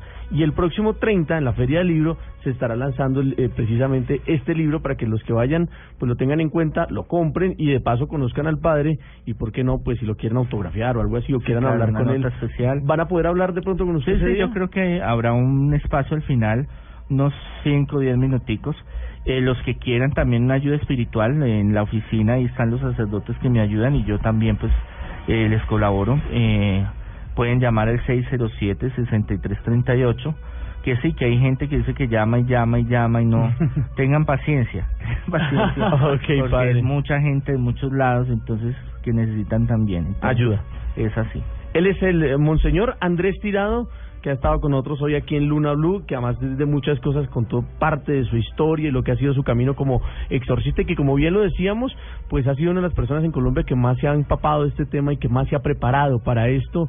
Ha estado, y como bien lo decía él, eh, ha estado en canales internacionales, en Discovery, en History. Usted se mete a YouTube, Héctor, y encuentra cualquier información. cantidad de, de información del, del, del- de Monseñor. Pues Monseñor, muchas gracias por estar con nosotros en Luna Blue, por regalarnos estos minutos y por compartir mucho de su experiencia. A todos una bendición muy especial y sigamos confiando en Dios que estando con Dios vamos a estar protegidos. Muy bien, Monseñor Andrés Tirado con nosotros hoy aquí en Luna Blue, porque nunca estamos solos. En Luna Blue están los personajes que más saben, han estudiado y han vivido el mundo extra normal. Daniel Muñoz, México. Curiosamente, las profecías hablan de un día en el cual habría posibles tres días de oscuridad. Reinaldo Río, Puerto Rico. En Puerto Rico fui el primer contactado OVNI en Puerto Rico a someterse a una prueba de polígrafo. Luz Mari López, Argentina. Personas que están ya involucradas en este tema desde los lugares más altos de nivel secretos, los gobiernos como Estados Unidos, como Alemania, como Francia, como Inglaterra. Juan Jesús Vallejo, España. Veréis fotografías donde veréis a seres flotando, otros seres con escafandra. Todos tienen relación con esa serie de posibles visitantes que llegaron hace muchos miles de años. Carlos Valdés, Cuba. El problema de Hugo Chávez y los venezolanos fue que ellos quisieron utilizar la práctica religiosa nuestra como manera de, de política Los expertos del planeta hablan en Luna Blue. Luna Blue, un espacio de fenómenos extranormales en la radio de Colombia. Escúchelo y vívalo en Luna Blue, de lunes a jueves a las 9.30 pm por Blue Radio, la nueva alternativa. Voces y sonidos de Colombia y el mundo en Blue Radio y bluradio.com, porque la verdad es de todos. 11 de la noche, dos minutos. Soy Oscar Murcia López y aquí están las noticias de Colombia y el mundo en Blue Radio. La Corte Interamericana de Derechos Humanos espera que el gobierno y las FARC superen el impasse que llevó a una situación de tensión en el proceso de paz. La información con Silvia Patiño. Para el presidente de la Corte Interamericana de Derechos Humanos, Humberto Sierra Porto, hay que persistir en los diálogos de paz. Ha hecho un llamado para que la crisis que vive este proceso tras el ataque guerrillero del Cauca la semana pasada sea superado en el menor tiempo posible. De acuerdo con Sierra Porto, quien habló con Blue Radio, el futuro del país está en juego en estos diálogos de La Habana. efectivamente podamos avanzar y superar este tipo de crisis que son parte desafortunadamente de cualquier proceso de paz. Eh, solo puedo desear que esta situación se supere porque hay muchas eh, consecuencias de, que se pueden derivar de este tipo de situaciones. Empezando porque no es lo mismo un país que supere la lucha contra la guerrilla a través de la fuerza que a través de un proceso de negociación. Porto se encuentra en Colombia para el periodo 52 extraordinario de sesiones de la Corte Interamericana en Cartagena, en la que, entre otros, serán debatidas las propuestas sobre justicia transicional. Silvia Patiño, Blue Radio. Evoluciona de manera satisfactoria la salud de un militar que había sido incluido en la lista de muertos tras el ataque de FARC a una base improvisada en zona rural de Buenos Aires, en el departamento del Cauca, informa Eduardo Manzano. Carolina Ávila Hernández, esposa del cabo primero Wilder Camilo Aguilar de 28 años, explicó que el uniformado presenta una lesión cerebral grave por un disparo y heridas múltiples por esquirlas en diferentes partes del cuerpo. Sin embargo, dice que acaban de recibir una buena noticia de la clínica Valle del Lili. Nos informaron de la clínica que ya le acaban de retirar el aparato que le hacía que respirara, o sea, ya está respirando en un 100%. por el sol. En informaciones oficiales entregadas incluso por el ejército se dijo que el cabo primero Wilder Aguilar había fallecido y que incluso tenía ya muerte cerebral. La familia del uniformado desmintió esta información y dijo que espera que pronto su estado de salud sea mucho mejor. En Cali, Eduardo Manzano, Blue Radio. En alerta se encuentran las autoridades de salud de Santander por el aumento de casos de suicidios en jóvenes. Este año se han registrado 28 casos. La información con Verónica Rincón. En un 35% aumentaron los casos de suicidio de jóvenes en Santander. Según un informe oficial, en el primer trimestre de 2015 se registraron 28 casos, 10 más que el mismo periodo del 2014. Alice Porras, secretaria de Salud Departamental. Y de estos 28 hay 5 en menores de edad. O sea, cada caso obviamente es un motivo de preocupación para nosotros. Santander es un departamento que cuenta con una política pública de salud mental. Y el tema del suicidio ha sido una gran preocupación. Este jueves tenemos una mesa de trabajo para analizar qué podemos hacer cómo podemos hacer una contingencia para revisar precisamente qué está pasando en este tema. Del total de los casos registrados, el 82% correspondieron a suicidios ocurridos en el área metropolitana de Bucaramanga. Según la secretaria de Salud, Alice Porras, las causas más comunes son la falta de amor, afecto y la drogadicción. En Bucaramanga, Verónica Rincón, Blue Radio. Un docente se encuentra en grave estado de salud luego de recibir un disparo en el pecho cuando salía del colegio en el que laboraba en la ciudad de Cúcuta, informa Juliet Cano. El docente identificado como Freddy Matajira a esa hora es intervenido quirúrgicamente en un centro clínico de Cúcuta luego de ser víctima de un atentado de sicarios cuando salía de laborar en una institución educativa ubicada en el Carmen de Tonchalá. Por ahora se desconocen los móviles y autores del hecho y el docente se encuentra en estado crítico al recibir un disparo a la altura del pecho.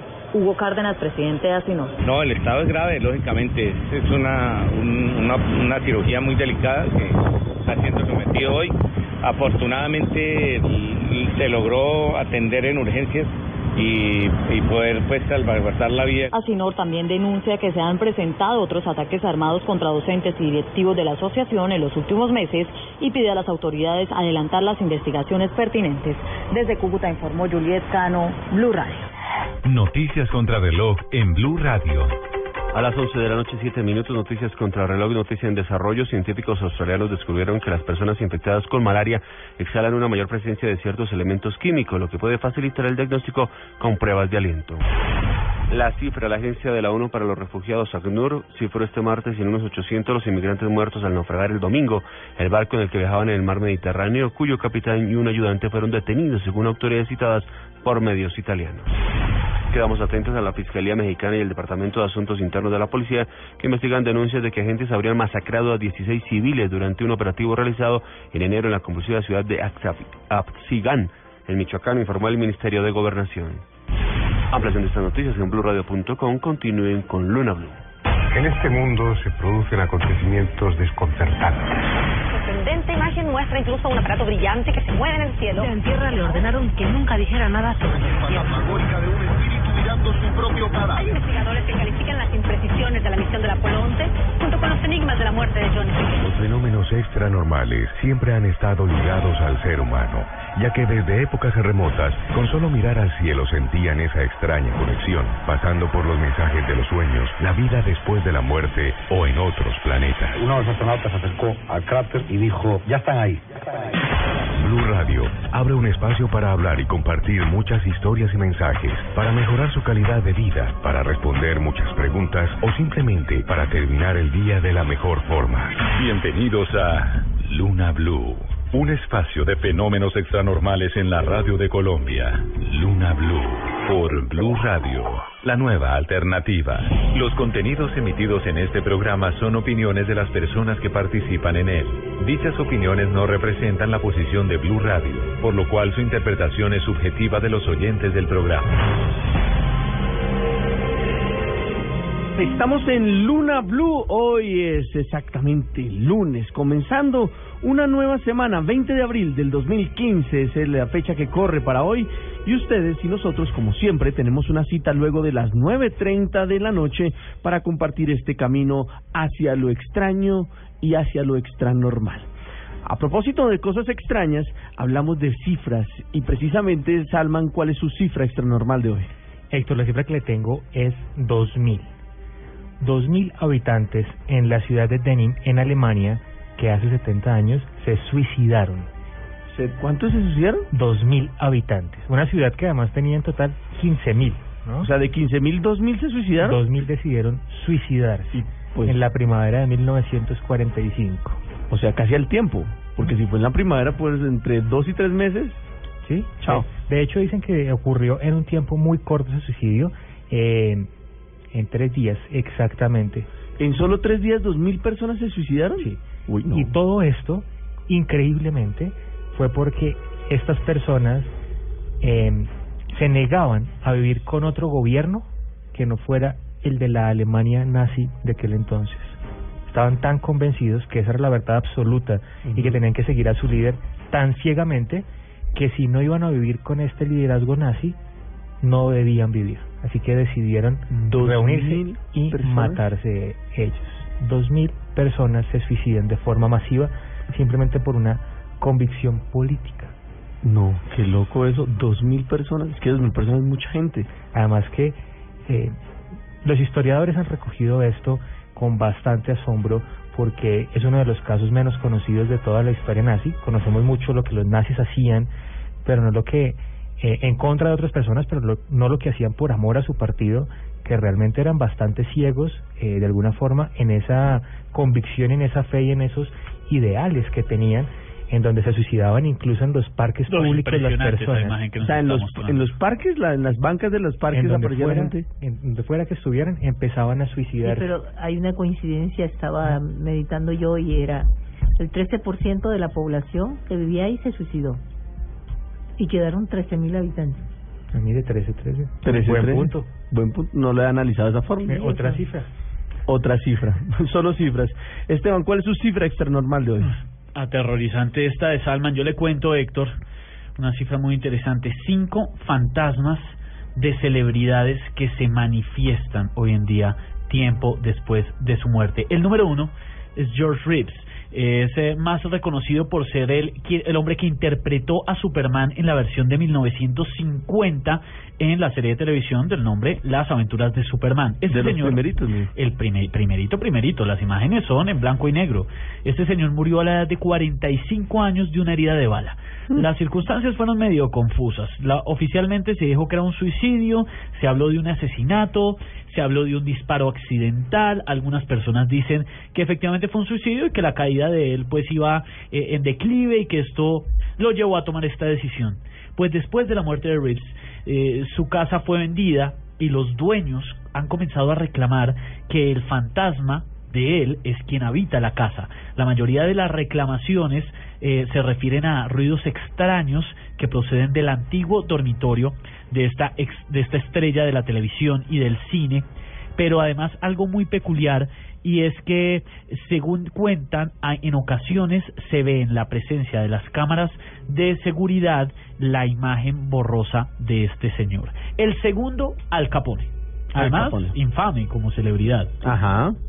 Sin duda, el gángster más reconocido de la historia. Este señor finalmente falleció en la prisión de Alcatraz y la muerte fue después de un declive de salud lento. Tuvo una muerte, digamos que dolorosa, Ajá. después de su captura. Le dio neumonía, le dio un paro cardíaco en el 47. Bueno, pues cuentan que el fantasma, y esto ya lo habíamos contado aquí en Luna Blue, anda deambulando por ahí en la prisión de Alcatraz. ¿Todavía? Sí, señor. Incluso uno de los guardias dice que a menudo se escucha la música eh, que proviene de una de las celdas como si estuviera un equipo de sonido encendido y que es la manifestación de Al Capone, que además dicen era su música preferida que la que sonaba en esos momentos. Él la ponía en su celda y dicen que aún la escuchan. Alcatraz que hoy en día pues ya dejó de funcionar como como mm, prisión y que actualmente pues es visitada por muchos turistas y, y que mucha gente precisamente paga un dinero importante por ir hasta allí hasta porque además es una isla eh, y van solamente para recordar y para poder entender un poco de todo lo que ocurría allí ya que estuvieron pues muchos de los de los delincuentes más eh, famosos de cierta época entre ellos el mismo Al Capone no Además, hay una película que relata precisamente cómo escaparse de la famosa prisión, The ¿no? Rock, La Roca, con Sean Connery y Nicolas Cage. De hecho, había una, una leyenda que decía, que no sé si hasta qué punto era cierto, que si usted lograba eh, escaparse de esta de esta prisión casi que le concedían la libertad, ¿no? No, pero es que el colmo si no, además era la prisión más segura de aquel entonces. Mucha gente cuentan que murió intentando fugarse de Alcatraz, pues supuestamente Al Capone se está manifestando todavía por allá. La tercera, le cuento rápidamente, Lucille Ball, recordadísima por el programa de televisión I Love Lucy. No sé, yo creo que lo recuerdan. Esta señora falleció en el 89 por un ataque al corazón después de una cirugía que tuvo. Tenía 77 años y pues por supuesto la recuerda muchísima gente, pero lo extra normal es que desde su muerte han reportado los dueños de la casa donde vivió, los que la compraron, una fuerte presencia, Héctor, de actividad poltergeist. Incluye que ventanas que se han roto, muebles que se mueven de lugar, objetos que desaparecen y ellos dicen que es la manifestación de Lucille Ball, la, la estrella fallecida del show de Lucy. En el cuarto lugar le tengo a la reconocidísima Marilyn Monroe. ¿También? ¿El fantasma de ella aparece? Así es. Además recordemos que eh, la causa de la muerte, al parecer, fue un, entre comillas, suicidio por una sobredosis de drogas. De, Eso no está claro, ¿no? Eso no está claro, nunca quedó claro. Siempre hay unas declaraciones oficiales y unas causas de muerte oficiales que dan las autoridades, pero nunca sabremos. Hasta ahí el tema extranormal por parte de las circunstancias de su muerte. Pero el tema es que actualmente cuentan que su fantasma se ve flotando encima de su tumba en el cementerio Westwood Memorial, esto es en Los Ángeles, en California. Dicen algunos que la han visto ahí flotando. Incluso también hablan que ronda el espíritu de Marilyn Monroe en la casa en donde ella falleció y algunos cuentan que la han visto en el espejo de una habitación del Hotel Hollywood Roosevelt que también ella frecuentaba. Wow. Y en el quinto lugar, Héctor, le tengo a Elvis Presley. ¿También? Sí, señor. Algunos dicen, y esta sí que es una teoría de esas conspiratorias que le encantan a Salman, que Presley nunca murió. No, de hecho dicen que vivió en Argentina, se radicó en Bariloche. Oiga, todo el mundo se va para Argentina, ¿no? personas. Sí, que, es que es un buen Hitler vivir. se fue para, Hitler para Argentina, que este también. Argentina. Ah, porque Porque una un casa al de lado de. Michael Jackson también. Tiene un estilo de vida bastante europeo que le ayudaba mucho a poder familiarizarse con todo el ambiente a las personas y eso ayudaba bastante. Y dicen que eh, Elvis Presley vivió en Bariloche, incluso hay un video que ronda en internet en donde supuestamente él está anciano en una silla de ruedas subiéndose a un auto. Nunca se sabe, ¿no? Y hay un periodista que trata de acercarse, lo suben rápido al carro, arranca el auto y sale. Nunca se supo. Nunca se sabrá. Los que dicen que este señor sí está muerto también dicen que se manifiesta, que el fantasma de Elvis está instalado en un antiguo edificio en el centro de Nashville, en donde alguna vez fueron los estudios donde él grabó su éxito Heartbreak Hotel.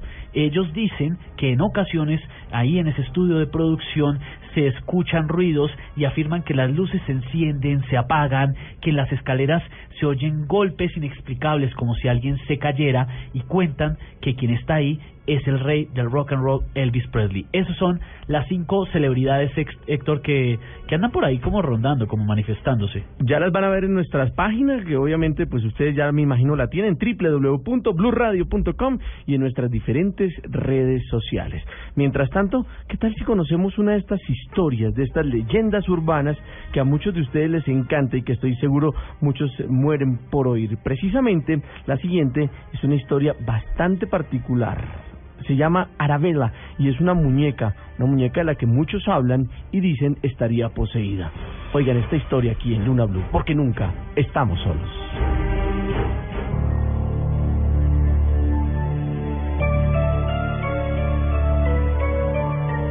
Arabella, la muñeca diabólica. Leyenda urbana.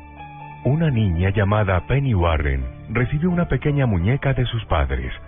La muñeca fue un regalo de una tía y había pasado de generación en generación.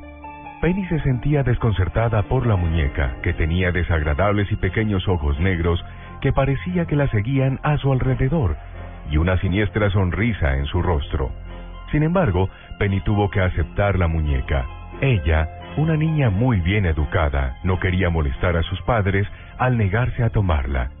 Sus padres le dijeron que el nombre de la muñeca era Arabella, provocando que Penny tuviera más miedo de ella. Parecía hacerla más humana. Aún así, era solo una muñeca. Apenas llega por encima de la rodilla. Para poner su mente más tranquila, Penny escondió a Arabella en un pequeño armario debajo de las escaleras en alguna caja donde sus padres no la vieran. No fue hasta un par de noches más tarde, cuando Penny estaba en la cama y escuchó un ruido, un sonido que se prolongó durante cinco minutos. A continuación, un breve ruido de arrastre y por último, un hundimiento como pasos ligeros corriendo muy rápido. Penny se paralizó por el miedo. Sus nudillos se pusieron blancos de agarrar sus sábanas tan fuerte. Entonces escuchó una voz suave y extrañamente infantil. Penny siempre dormía con la puerta abierta y hacia la luz de la sala, ya que le temía a la oscuridad. Escuchó una voz decir, Penny, estoy en el primer paso. Y entonces, una voz un poco más alta, como si hubiera regresado al lugar de donde había venido. No pudo pegar ojo esa noche, pero tenía esa sensación de miedo hasta la madrugada, cuando su madre la levantó para la escuela, y ella trató de explicarle lo que había sucedido. Sus padres dijeron, solo fue un sueño. La noche siguiente, Penny luchó contra el sueño, pero al final se quedó dormida, solo para ser despertada de nuevo por la voz siniestra. Penny, estoy en el quinto paso. Penny comenzó a llorar y no pudo dormir en toda la noche. La noche siguiente, Penny decidió cerrar la puerta del dormitorio y de mala gana dormir sin luz encendida. Justo cuando estaba a punto de dormir, Penny oyó el ruido y luego la voz. Penny, estoy en el escalón más alto. Penny sabía que la puerta estaba cerrada, pero con el corazón palpitante se levantó lentamente para investigar y gritó. Los padres de Penny encontraron su cuerpo en la parte inferior de las escaleras. Se supuso que se dirigía al cuarto de baño sin encender la luz del pasillo y había caído por las escaleras, rompiéndose el cuello y muriendo instantáneamente. Pero sabemos que esa no fue la verdad. Arabella, la muñeca favorita de la familia, se encontró junto a su cuerpo sonriendo. Arabella, la muñeca diabólica. Luna Blue, un espacio extra normal de la radio en Colombia, desde las 9.30 hasta terminar el día. Presenta Blue Radio, la nueva alternativa. En Luna Blue se abre el confesionario. Un espacio para sus dudas, historias de vida, dificultades, secretos. Cuéntenos su historia a partir de este momento en Bogotá al 652-8510 y en el resto del país al 018000 124070. El confesionario está abierto. En Colombia, 11.22 en la noche, ustedes oyen Luna Blue, porque nunca estamos solos. Y abrimos nuestro confesionario precisamente para hablar de cuál ha sido la peor mentira que a usted le han dicho, Salman. Así es, Héctor. Hay un refrán que dice que tan solo se necesita una mentira para poner en duda todas las verdades, ¿no? Y Espere, muchas veces... esa, esa me puede... Repitamos Ah, eso, caramba, por favor, y citémoslo No, no, no. en Twitter y todo. Por favor, eso es para tuitearla y todo. ¿Me la repite, por, favor? Tan solo se necesita una mentira para poner en duda todas las verdades. Uy, sí. No lo había Cuando usted, esa forma. una persona que usted aprecia o que es cercana a usted le miente, usted empieza a poner en tela de juicio todo lo que ha pasado y empieza a decir, bueno, si me mintió en esto, ¿en qué otras cosas me habrá mentido? Y le empieza a causar un dolor bastante fuerte. De ahí el tema de saber cuál ha sido la peor mentira que le han dicho a nuestros oyentes y que tal vez hoy todavía recuerda con angustia o con dolor o que no ha podido superar. O con rabia, porque pues, Claro. es normal que a usted le dé rabia. ¿Y por qué le damos más importancia a las mentiras que las verdades? O sea, si uno ha dicho la, ver- la verdad toda la vida y dice una mentira, eh, y, ¿y por qué como seres humanos le- la ponderamos más? Porque eso es como cuando usted todos los días llega temprano al trabajo, pero un día llegó tarde. Y justo Sí. ese día llegó su jefe también temprano. Llegó Y- antes. Y vio que usted llegó tarde. Él se imagina que usted todos los días llega a las nueve Sí. y no a las ocho como tiene que ser. Entonces, Pero ¿por qué como seres humanos somos así, mal pensados? somos negativos. Nos Ah. gusta vivir en la fácil y pensamos siempre que lo peor es lo que es correcto. Siempre tendemos a pensar lo malo de todas las cosas. Y en ese punto la mentira cobra un carácter bien importante porque las personas suelen sentir que una mentira es toda la verdad de lo que está pasando. ¿no? Y ahí empezamos a dudar de absolutamente todo lo que ha pasado y hacemos de todo un gran martirio. Yo digo que el ladrón juzga por su condición. ¿Por qué? Porque es verdad, porque si le han dicho a usted la verdad toda la vida y de pronto si le dijeron una mentira, bueno, pues uno tiende a, a pensar que le han ocultado muchas cosas. Pero hombre, es una mentira versus muchas verdades o una vida completa de verdades. ¿Pero a usted no le duele cuando le mienten? Claro, no a todo el mundo. Ahora, hay personas que dicen que no mienten, que simplemente dicen versiones de la verdad.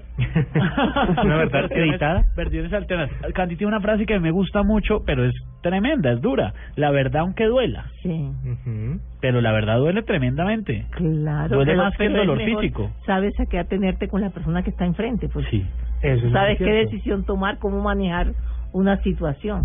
Además, en últimas, la verdad le duele sobre Y todo. ahora que ustedes estaban hablando, me recordé una frase que no sé dónde la vi, que dime de qué presumes y sabré de qué careces. Sí, cierto. Además, porque cuando la verdad le duele a uno, muchas veces es porque ha vivido en un mundo de mentiras. Porque Sí. ha estado aferrado tantas veces a la mentira y cuando le dicen la verdad... Fabricando tome. fantasías. Ay. Sí, bueno. Muy Pero bien. eso pasa bastante seguido y es más común de lo que uno se imagina. Además, como muchas veces le hemos dicho, uno termina haciéndole daño a la persona que menos desea hacerle daño, a las personas que más quiere. ¿Hay algún tipo de mentira que duela más que otras o todas duelen por igual? Yo creo que todas duelen por igual, de alguna ¿Mentira forma. es mentira? Mentira es mentira porque además, eh, de alguna forma, siempre lo que está dañando usted es la confianza de la persona con la que está hablando. O sea, puede ser una mentira que usted le diga a una persona en el trabajo, igual está dañando la confianza del ambiente. Puede decir una mentira a sus papás y está dañando esa relación que tiene, aunque los papás son mucho más suaves en perdonar. O puede hacer una mentira a su pareja y claramente está malogrando la relación, no solo en ese momento, sino tal vez a futuro. La pregunta para nuestros oyentes es, ¿cuál ha sido la peor mentira que le han dicho? La que más le ha dolido a usted, la que más le ha afectado a usted. Puede llamar ya en Bogotá marcando el 031 652 8510 para los que están en celular. 031 652 8510 o gratis desde cualquier rincón en Colombia marcando un teléfono fijo el 018 mil 1240 70. Salman, ¿existen las mentiras piadosas? Buena pregunta. No, mentira es mentira, verdad es verdad. Pero hay unas mentiras más suaves que otras. Yo, a ver, estoy siendo abogado del diablo, pues estoy quedando acá como un mentiroso. estamos defendiendo- No, no, no. Eh, Por lo de abogado del diablo. Me va a llamar a monseñor. Estamos defendiendo cosas indefendibles, creo, Esteban. No, no, no, pero es ponerse del lado de, de, de los otros, ¿no? Porque pues obviamente si todos decimos... ¿De no, los pues, otros quiénes? De las de los que personas- sí mienten, dice. de las personas Pareciera que se que han no, equivocado y han mentido en algún punto de su vida, que todos hemos mentido. Sí, el que ¿Sí? diga que no ha dicho una sola mentira es mentiroso. Y a eso es a lo que voy. Hay unas mentiras que son más, eh, le- son leves eh, o fuertes, unas que son como más, las que llaman blancas y oscuras. Eso es cierto. Hay, hay mentiras que mucha gente, las personas, las utiliza o las hemos utilizado comúnmente, como por ejemplo el hecho de decir, ya voy llegando, y resulta que no ha salido de la casa, ¿no? Entonces hay otras personas que utilizan cosas para tratar de eh, apaciguar ciertos temas y son mentiras un poco más suaves, entre comillas, como lo puede decir Esteban. Sin embargo, el problema con esas mentiras es que termina convirtiéndose en un hábito y en un hábito tan fuerte que después a usted decir mentiras grandes no le va a causar ningún problema y no le va a causar ningún dolor. Ya vamos a hablar de eso porque por ahora quiero saludar a los oyentes que están participando y que nos están escribiendo a través de arroba Luna Blue Radio sobre las mentiras. ¿Qué dicen? Sí, señor Héctor, y se prendió esta cuenta de Twitter, arroba Luna Blue Radio, donde Mariano Jiménez nos dice, las dos mentiras son un te amo y un para siempre. Luis Ángel Buitrago opina que una sola mentira puede acabar, puede destruir con la confianza. Atención a esta. No voy a decir de quién. Se llama Javier, no digo el apellido. La mentira más grande fue a una exnovia, la mantuve tres años creyendo que ella era la única y se enteró que yo era casado y con dos hijos. Eso es una tremenda confesión. Esa no, es tan, esa no es tan piadosa, ¿no? No, pues piadosa. Alirio nos dice también en arroba Luna Blue Radio, la mentira que le dijeron a él es que no tenía otro, que su pareja no tenía otro, y resulta que al final sí lo tenía y lo echaron y se fueron con el otro. ¿Ah? Es- esa teoría de Esteban de los colores, de las mentiras de colores, eh, No, no, no, no, es una teoría mía y tampoco estoy hablando acá de mentiras degradé, nada más oscurita. No, como tal no, pero sí hay unas mentiras que decimos cotidianamente. Claro, pero yo por ejemplo pensaba, si esa teoría de Esteban de, de las mentiras de colores eh, por ejemplo, la Pero del no es tipo, mi teoría, la, Héctor, la del tipo este que duró tres años ocultándole que era casado y con dos hijos. Esa es negra. Esa, ¿Qué color esa- esa qué color vendría siendo. O sea, yo pensaba qué color viene siendo. Es bastante negra, porque además lo hace deliberadamente, ¿no? Y eso es más grave, ¿no? Eso es con dolo. Bastante, bastante, Jugando con los bastante. sentimientos de una persona. Además porque cuando uno hace ese tipo de cosas no es consciente que todo se le devuelve. Todo se le devuelve en la vida. Porque nos da miedo decir la verdad cuando la hemos embarrado. Porque no queremos perder la comodidad que tenemos adquirida. Entonces, él estaba con su mujer y sus dos hijos, pero a la vez tenía otra niña y le estaba echando el cuento. Duró el cuento bastante y no quería perder ¿no? ninguna de las dos. Pero es que le rindió tres años. Tres años, bastante, bastante apego además el del tipo.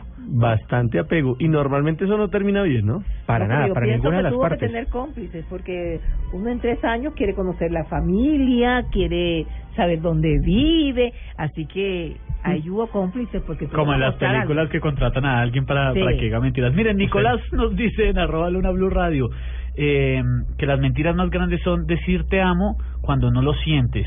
Eh, nunca se ha sentido engañado, pero que sí ha mentido, que él se ha hecho mentiras. Mire, eh, Kelly Arnedo dice que jamás me había sido infiel. Fue la peor mentira que me La peor mentira.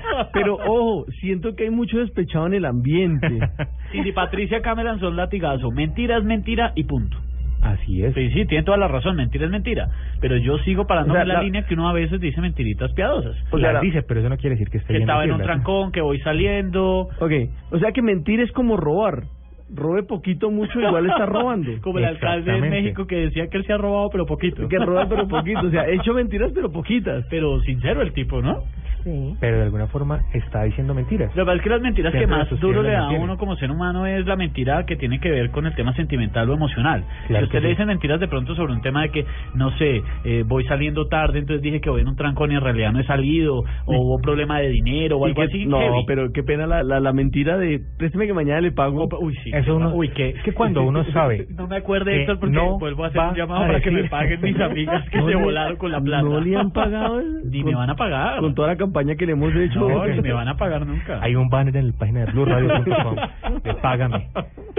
Hashtag págame a mí. Sí, hashtag Eh, págame. Numeral, sí, páguenle a Esteban. La, la, uy, sí, deberíamos promover. Pero, pero es que Esteban, Esteban tiene la confianza que tarde o temprano le van a pagar, ¿sí? Tiene yo fe, no sé, pues yo la, la fe nunca se pierde, digamos que de pronto, porque hom- hombre, bueno, eh, uno porque porque le da tan duro el tema de la mentira sentimental, ¿por qué lo hiere tanto? ¿Le duele qué es? En realidad es el engaño, en realidad es el ego, ¿qué es lo que a uno le duele, le arde por dentro cuando le mienten? Hay varias cosas, pero la más habitual de todas las cosas que pasan con la, con la mentira emocional es que muchas veces las personas desean entregar tanto amor o tanto sentimiento o tanta emoción que se olvidan de quiénes son ellos mismos y tratan de tapar un vacío con la otra persona. Cuando están tapando ese vacío con otra persona y se dan cuenta que esa persona les ha mentido, se encuentran que están con un hueco mucho más grande del que se imaginaban. Entonces empiezan a sentirse traicionados y empiezan a sentir que esa confianza que depositaron era vacía. Había tan poquito amor propio que no fue lo suficientemente bueno como para poder eh, seguir con la relación y entregan toda su fe a una persona que les ha mentido. Acá hay un trino que tiene muchísima razón. Winston nos saluda desde Barranquilla y nos dice, hola muchachos lunáticos, el que miente una vez miente varias veces. Y sí, eso es muy cierto. Yo siempre digo, lo que se permite, se repite. Y la gente que perdona una mentira, yo no estoy diciendo que no las perdonen, hay que perdonar. Pero hombre, eso tiende a, ser eh, repetitivo, ¿no? Lo que pasa es que uno tiene que saber también qué perdona y hasta dónde llega a perdonar las cosas, ¿no? Porque si está perdonando, dando un salvoconducto para que le repitan las mismas actitudes, pues realmente está fregado. Uno no puede permitir que le repitan y le repitan las mismas cosas a la vez, además porque hay personas que son mentirosas ya casi que de profesión y de oficio. No sé si ustedes se acuerdan aquel personaje que nos llamaban en los primeros programas, que seguro nos sigue escuchando, que decía que su orgullo valía más de mil millones de pesos y él nos contaba cómo le mentía a toda la familia, pero además nos mentía a nosotros mientras que nos contaba su mentira. Así ¿no? es. Pero que mil millones tampoco es tanto, es menos de medio millón de dólares. Pues que Pues usted- para sí, algunas bueno, personas, depende cuánto gane usted. Ah, Claro. no, no, para mí Ya, es bastante. sí. Amigas no han pagado, entonces. Ya lo arregló, pero obviamente para el proletariado como nosotros, pues obviamente... Que cumplimos horario y todo. Que cumplimos horario, pues mil millones es billete, ¿no? Sí, siempre. Tal vez trabajemos todavía y no lo recogemos. Pero venga, no hablemos de eso. El tema va por otro lado. Uno se puede decir mentiras a uno mismo y creerse Esos son los peores. Uy. Esos son las peores, pero también pueden ser las mejores. Mire con una cosa, y es que hay algunas eh, líneas del psicoanálisis eh, que han determinado o han definido una cosa que se llama la mentira positiva. Y es una mentira que usted se dice para darse ánimo, ¿no? Por ejemplo, imagínese usted que está en el gimnasio y está corriendo en la trotadora y su entrenador le dice, tiene que correr 30 minutos, Héctor, y usted a los 7 minutos ya está cansado, ¿no? Usted empieza a decir, yo puedo, yo puedo, yo puedo. Usted sabe que está agotado físicamente, que el cuerpo no le da porque estuvo tomando la noche anterior o comió demasiado, esos siete almohábanas del desayuno no le hacen bien, y usted seguía y seguía tratando y empieza a repetirse en su cabeza esa pequeña, entre comillas, mentirita de yo puedo, yo puedo, yo puedo, termina logrando su media hora de trote. Eso es como el que es feo, muy feo, y se mete en la cabeza y se mentaliza que usted se las puede conseguir a todas, y al final como que algo termina pasando. ¿Y ha tenido amigos así, sí o no? No sé, voy a preguntarle a mis amigos, pero me imagino. Pero sí, es que son convencidos de muchas cosas, es de alguna forma lo que llaman la mentira positiva los psicoanalistas. Eh, la utilizan mucho los chamanes, por ejemplo, en donde le dicen a usted, mire, tómese esta agüita de hierbas y esto le va a cambiar la suerte y mañana usted va a empezar a ganarse el doble de lo que se ganaba. Resulta que usted se la toma con tanta convicción que al otro día llega a trabajar el doble de lo que trabajaba. Su jefe lo ve y le aumenta el sueldo. Fue una cosa circunstancial, pero usted estaba sugestionado positivamente para que funcionara. En ese punto, cuando usted se miente a sí mismo, funciona bien, porque lo que usted, el, el cerebro es una máquina, es un computador de unos y ceros, no capta puntos medios, el cerebro no capta eh, cosas eh, sarcásticas. Él simplemente usted le dice... el doble sentido del cerebro no... No, usted se para al espejo y le dice, estoy bonito, él cree que está bonito. Usted le dice, estoy feo, él cree que está Pero feo. Usted lo diga para la mentiras. autoestima, ¿no? Claro, claro, a eso es a lo que voy. Usted dice las cosas y O sea, él textualmente. O sea, una mentira bien manejada hasta puede servir. Para usted. ¿Para el resto no? No. El resto me seguirá viendo feo. Las mentiras son de quien los dice. No, pero es que si usted, por ejemplo, se empieza a decir soy bonito, soy bonito y mejora su autoestima, tal vez la cara no le cambie. Pero la forma en la que aborda las situaciones sí le cambia. La cara no le va a cambiar, va a seguir igual. Pero entendió el ejemplo. Pero la forma en la que usted aborda las cosas sí va a cambiar. Y eso le va a dar mayor seguridad, como decía Esteban, mayor confianza y funciona. En nuestra cuenta de Twitter, arroba Luna Blue Radio, opina Cristian, las mentiras más crueles son dichas en silencio. Daniel Barrera también nos dice que está de acuerdo con lo que estamos hablando, que las mentiras a uno mismo son lo peor y son en las que más cae él. me imagino o especulo, hay unas mentiras que uno se dice eh, habitualmente como eh, algo así como ella sí me quiere, ella me es fiel, ella no está con otro, son solo amigos. Y uno sabe que internamente las cosas no van bien, que le están poniendo cuernos, por ejemplo, o que lo están traicionando, pero uno no quiere creerlo, porque está tan apegado a las cosas que sigue ahí. Mire esta frase que nos comparten, perdonar pero no olvidar. Y también Cindy nos dice que tiene una tía que es mitómana, eh, dice, abro comillas, yo prefiero no hablar mucho con ella porque no sé qué creerle y eso hasta me asusta. Esos personajes mitómanos, hay unos que son Son hasta divertidísimos. Hay unos que son chistosos cuando usted Sí. sabe. Eso es divertidísimo. Que le cuentan 10.000 historias y Sí. uno sabe que son mentiras todas. Claro, claro, claro, claro. Pero pero cuando usted ya sabe, porque al principio tiene que ser impactante que usted no sabe de todo lo que le están diciendo que es cierto y que no. Claro, yo tengo un amigo que una vez Un amigo del, del, del, del libro millón. que pronto. Un día- un día voy Héctor a- va a lanzar un libro en la feria que se llame Los amigos de Héctor. un día toca hacer una sección que sea solamente de mis amigos, les prometo, pero un amigo mío, el tipo, eso que estaba en un bar y empezó así a rumbear, ta, ta, ta, ta. Y el tipo, eh, resulta que la niña, eh, oye, ¿y ¿tú qué? No, yo estudio medicina. ¿De verdad? Sí, claro, ¿y en qué universidad? Entonces, el man coincidencialmente, para no decir nombres, dijo una universidad donde no dictaban medicina. Ah, y la vieja lo pilló. Obvio, yo, oye, pero qué raro, porque allá no hay medicina. Ah, eh, mm, eh, ah. Muchas Pobre man. veces, por eso decía, esos personajes que son mitómanos son fabulosos cuando uno sabe que realmente están diciendo mentiras. Sí, son muy divertidos en ese punto, ¿no? Pero de alguna forma también para ellos es un problema bien complejo porque es crearse una realidad que no existe, valga la redundancia o la paradoja. Es vivir en un mundo en donde nada de lo que ellos creen que están haciendo es verdad y lo que están haciendo es perder el tiempo de todo lo que pueden estar viviendo o podrían estar disfrutando. Miren este. ¿De qué este- ríe Esteban solo? Es que es la hora. Es que miren, no, miren este trino de Iván. Lo voy a dejar en Iván, no voy a decir los apellidos. Mi ex me dice que no puede verme porque la está porque la mamá está de viaje en Miami, no sé qué tiene que ver, pero bueno, que está complicada porque la mamá está en Miami. Y él llamó a la mamá y la mamá le dice que no, que eso es falso, que es mentira, que ya no lo quiere ver. Qué linda. Una belleza, ¿no? Me hizo recordar algo una vez, una persona que necesitaba hablar urgentemente con ella y me dijo, le llamé al celular y me dice, estoy aquí en el aeropuerto de Cali. Yo estaba llamando desde Bogotá. Estoy en el aeropuerto de Cali, mejor dicho, estoy terminando una reunión, ya regresaré mañana. Yo cerré el celular y estaba una persona conmigo y le dije, yo sé dónde está. Me dice, ¿seguro? Ustedes se pueden imaginar la cara cuando llegué aquí en Bogotá, a la casa donde estaba y me vio entrar. Ah. En menos de 20 minutos. Lo sabía. Muy bien.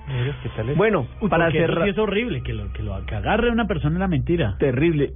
Salman, para cerrar, las mentiras blancas, amarillas, de cualquier color, según la, la estrategia de, de, de Esteban, No, hombre, que no es mía. ¿son buenas o son malas?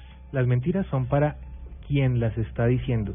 Los demás siempre van a encontrar de alguna forma el camino hacia la verdad. Así que uno no tiene que engañarse, tiene que vivir una vida tranquilo y ahorrese problemas y sobre todo ahorrese esa desgracia de tratar de tener buena memoria recordando todas las mentiras que ha dicho. Sale más barato decir la verdad, eso sí es cierto. En Colombia, 11.40, ustedes oyen Luna Blue porque nunca estamos solos.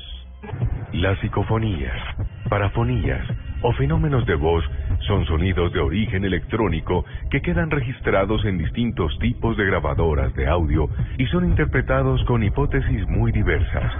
Sonidos del más allá o voces de los muertos, dimensiones paralelas, habitantes de otros planetas o extraterrestres. Actuación de la mente del investigador o psicoquinesis. Son algunas de las explicaciones a este extraño fenómeno. Luna Blue, Un espacio de fenómenos extranormales en la radio de Colombia. Escúchelo y vívalo en Luna Blue. De lunes a jueves a las 9.30 pm por Blue Radio. La nueva alternativa.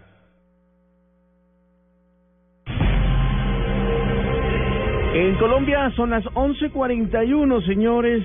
Entramos ahora para hablar de los personajes que están en la luna. Esteban, ¿quién está en la luna? En la luna le cuento que me voy hasta el Casanare, Héctor, a contarle esta historia. Y es de un campesino en los llanos orientales, eh, que además es una región, un saludo grande para toda la gente en Villavicencio, en los 96.3 FM, y en todos esos llanos orientales donde hay historias, eh, mitos, de todo, cuentos, relatos fantásticos, pero a veces algunos superan la ficción. Y es el caso de un señor, un campesino, que dice que está enamorado de una fantasma, de una mujer fantasma. El hombre eh, dice que él iba camino a su casa una noche, iba caminando tranquilamente y conoció a una mujer fantasma que lo enamoró. Además, eh, el contexto es un poco curioso. Ustedes juzgarán si está o no en la luna. Pero él cuenta que en esas noches en las que él vuelve a casa con unos traguitos de más en la cabeza, después de la jornada diaria de trabajo y después de partir con sus amigos, pues que se encuentra a su amada, pero que ella solo aparece cuando él está completamente solo y que a su lado es feliz, que en el día tiene un sentimiento de miedo, pero que en la noche cuando la ve se siente en paz.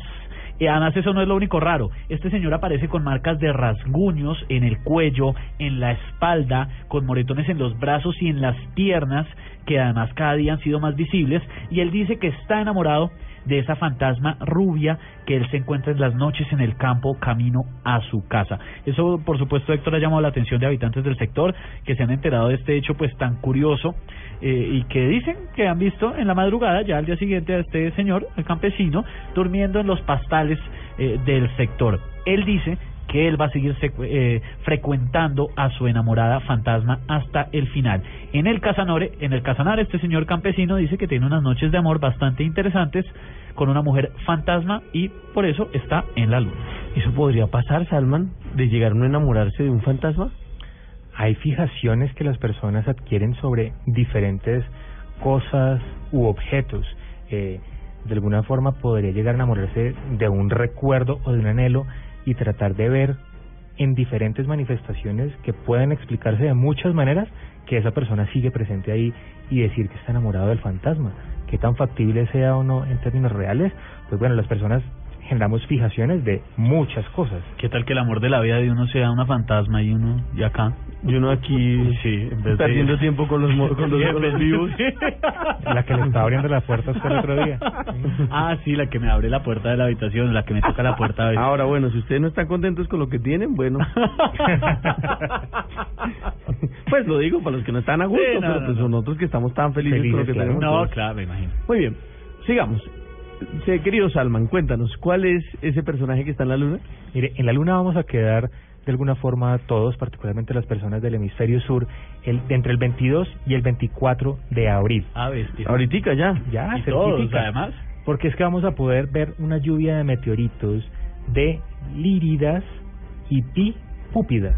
O sea, Son dos cons- dos lluvias de meteoritos Son que amigas de la simultáneamente fantasma. pues es que Liria y Pupidilla, o sea, Son amigas de la fantasma de casa. es bastante sugestivo, ¿no? No, mire, son dos lluvias de meteoritos que simultáneamente cruzarán el cielo.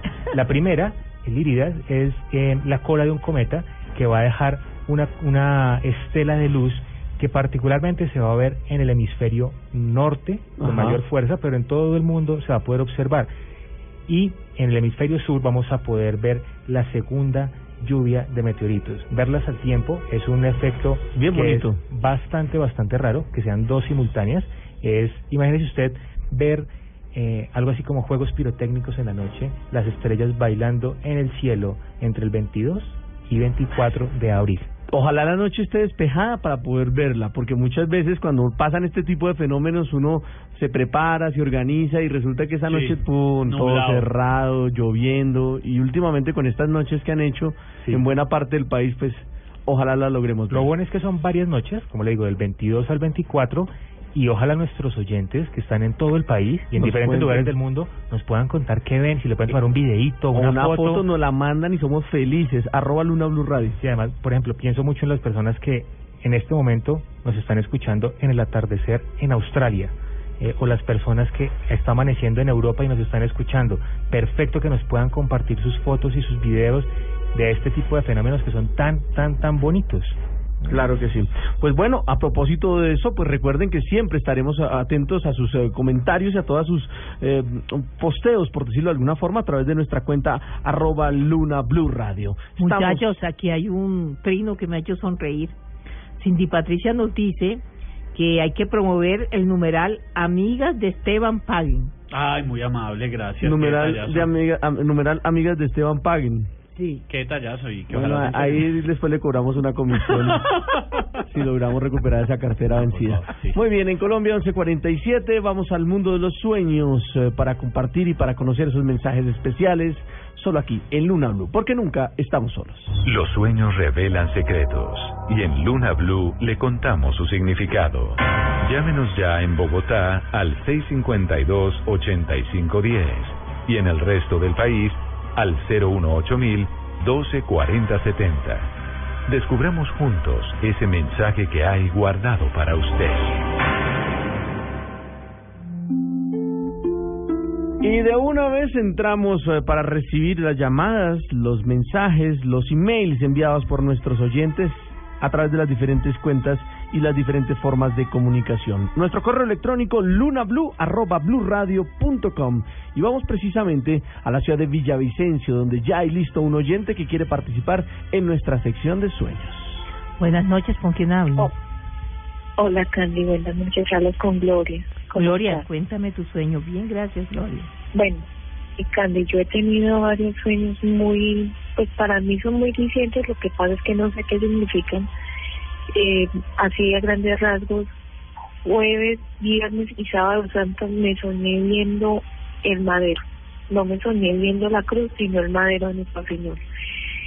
Y en estos dos días he tenido sueños hay una persona que estuvo muy cerca en mi vida, que me dejó muy marcada y anhelo mucho que esa persona esté conmigo. Teníamos unos planes de irnos para San Andrés y me soñé precisamente hace un año, no la veo, no lo veo y esa persona aparece en mi sueño, estamos en San Andrés, no logro alcanzar el mar, pero lo veo mirándome nuevamente como con cariño y ternura, no sé qué pueda significar eso, lo extraño mucho, Hace Bueno. mucho tiempo no me soñaba con Bueno, él. Gloria, Y es importante. Dime. Qué pena. Y ayer me soñé, yo recogí un perrito hace dos meses en un estado lamentable. Y me soñé, eh, ya tengo el perrito muy bien aquí en mi casa, un criollito, la cosa marina. Y yo estaba como en un canal de aguas claras, como un canal de Venecia, pero de agua muy transparente, y el perrito se lanzaba y yo lo llamaba y él se iba al fondo y se acostaba sobre una como sobre una corona de flores que había en el fondo y el agua era transparente y yo lo llamaba para que viniera pero él respiraba y todo dentro del agua y yo veía pasar coronas como las coronas que mandan a las funerarias eh, por todo el agua transparente sobre el agua Gloria, transparente los Y- sueños que me estás contando están conectados y están significando lo mismo. Lo de esa persona que quisiste mucho y que fue muy cercana a ti, el sueño te está diciendo que bueno, solo recuerdes los bonitos momentos y los dejes ir. Y mira, repite con el, con el perrito que lo rescataste, está ahí y es como si dijeras, bueno, hay momentos y cosas buenas que uno hace, pero hay que dejarlos ir, hay que dejarlos ir. Eh, es lo mismo, si el perrito un día desaparece de tu vida, hiciste lo mejor para él. Gracias por tu llamada, Gloria. Salma. Bueno, María Isabel a través de Luna Blue Radio dice, soñé que mi hermana mayor me entregaba un libro de Los Ángeles. Ella tenía puesta una camisa muy blanca y de delantal muy blanco.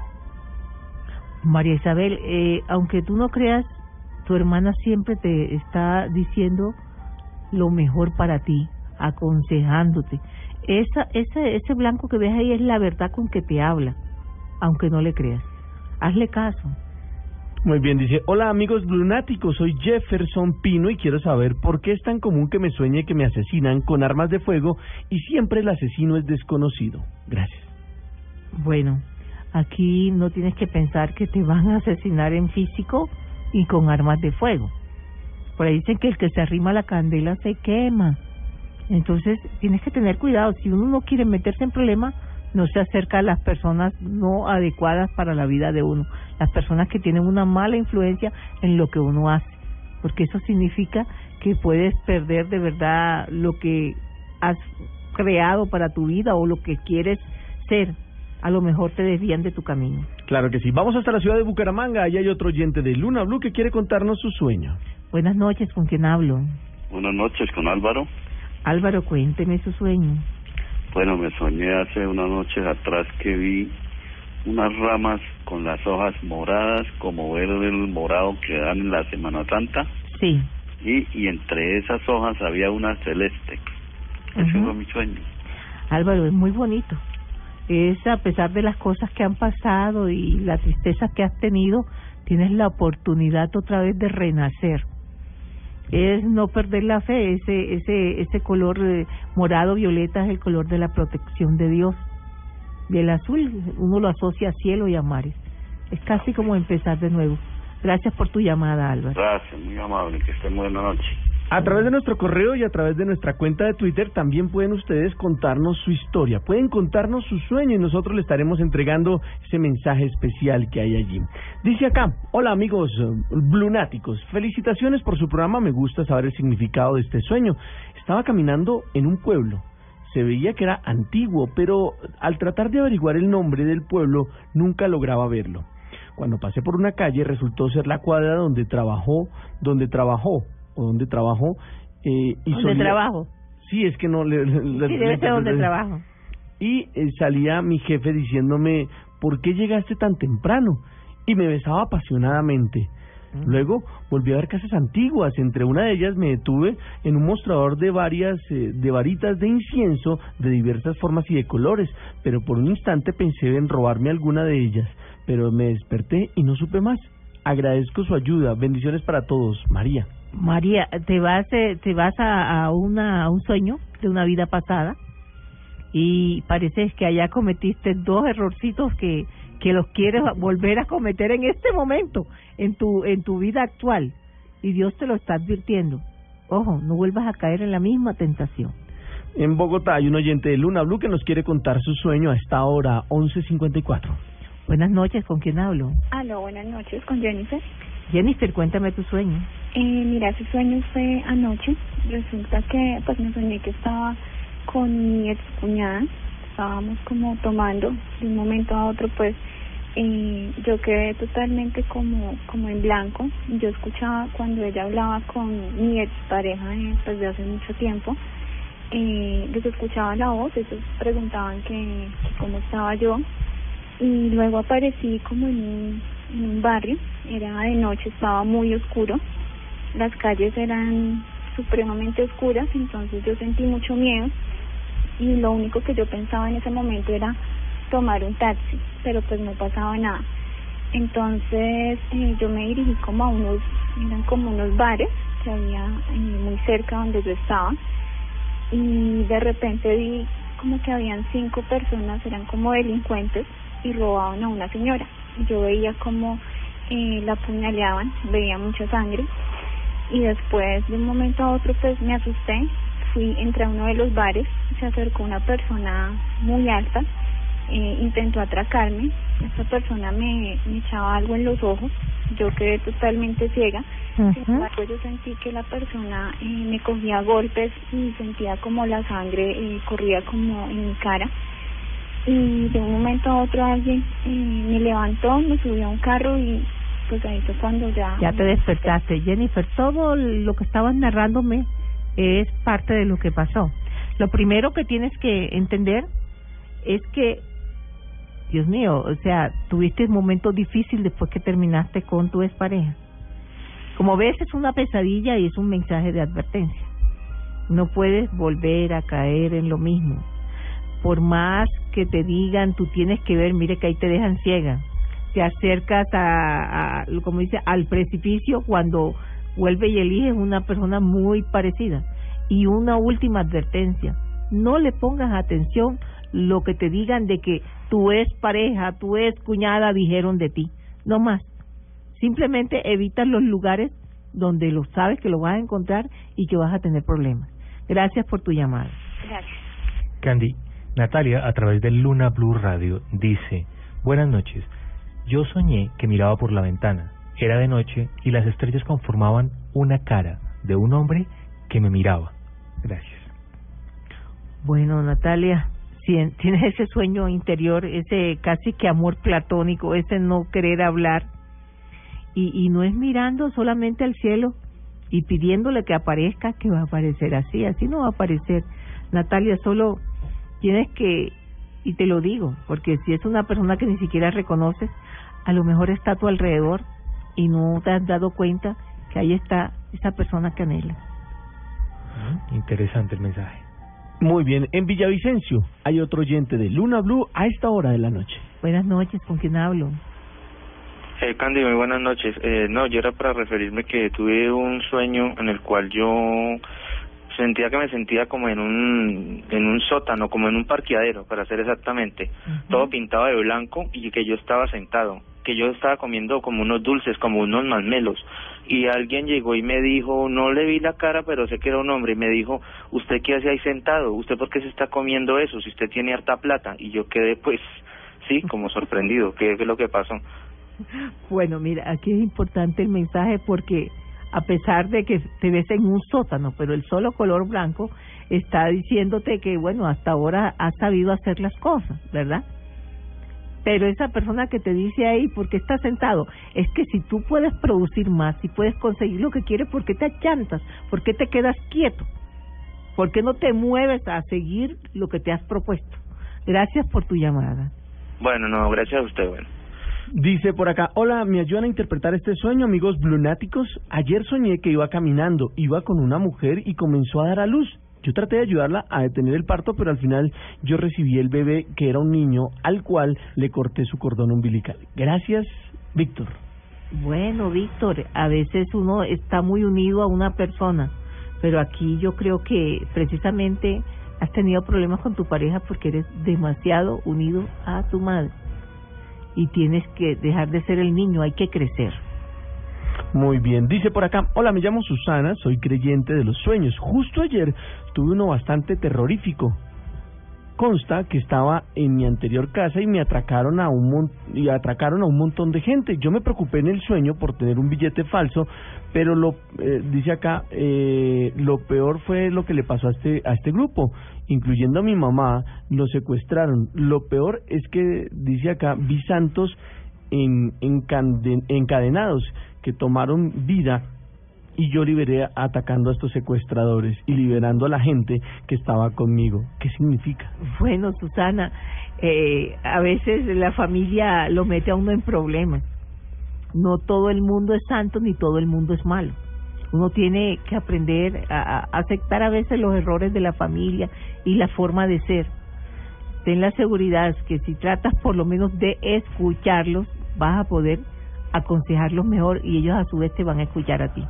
Muy bien. En Colombia, 12 en punto en la noche. De esta forma, bajamos el telón y les damos gracias a todos ustedes por acompañarnos en el recorrido de esta Luna Blue.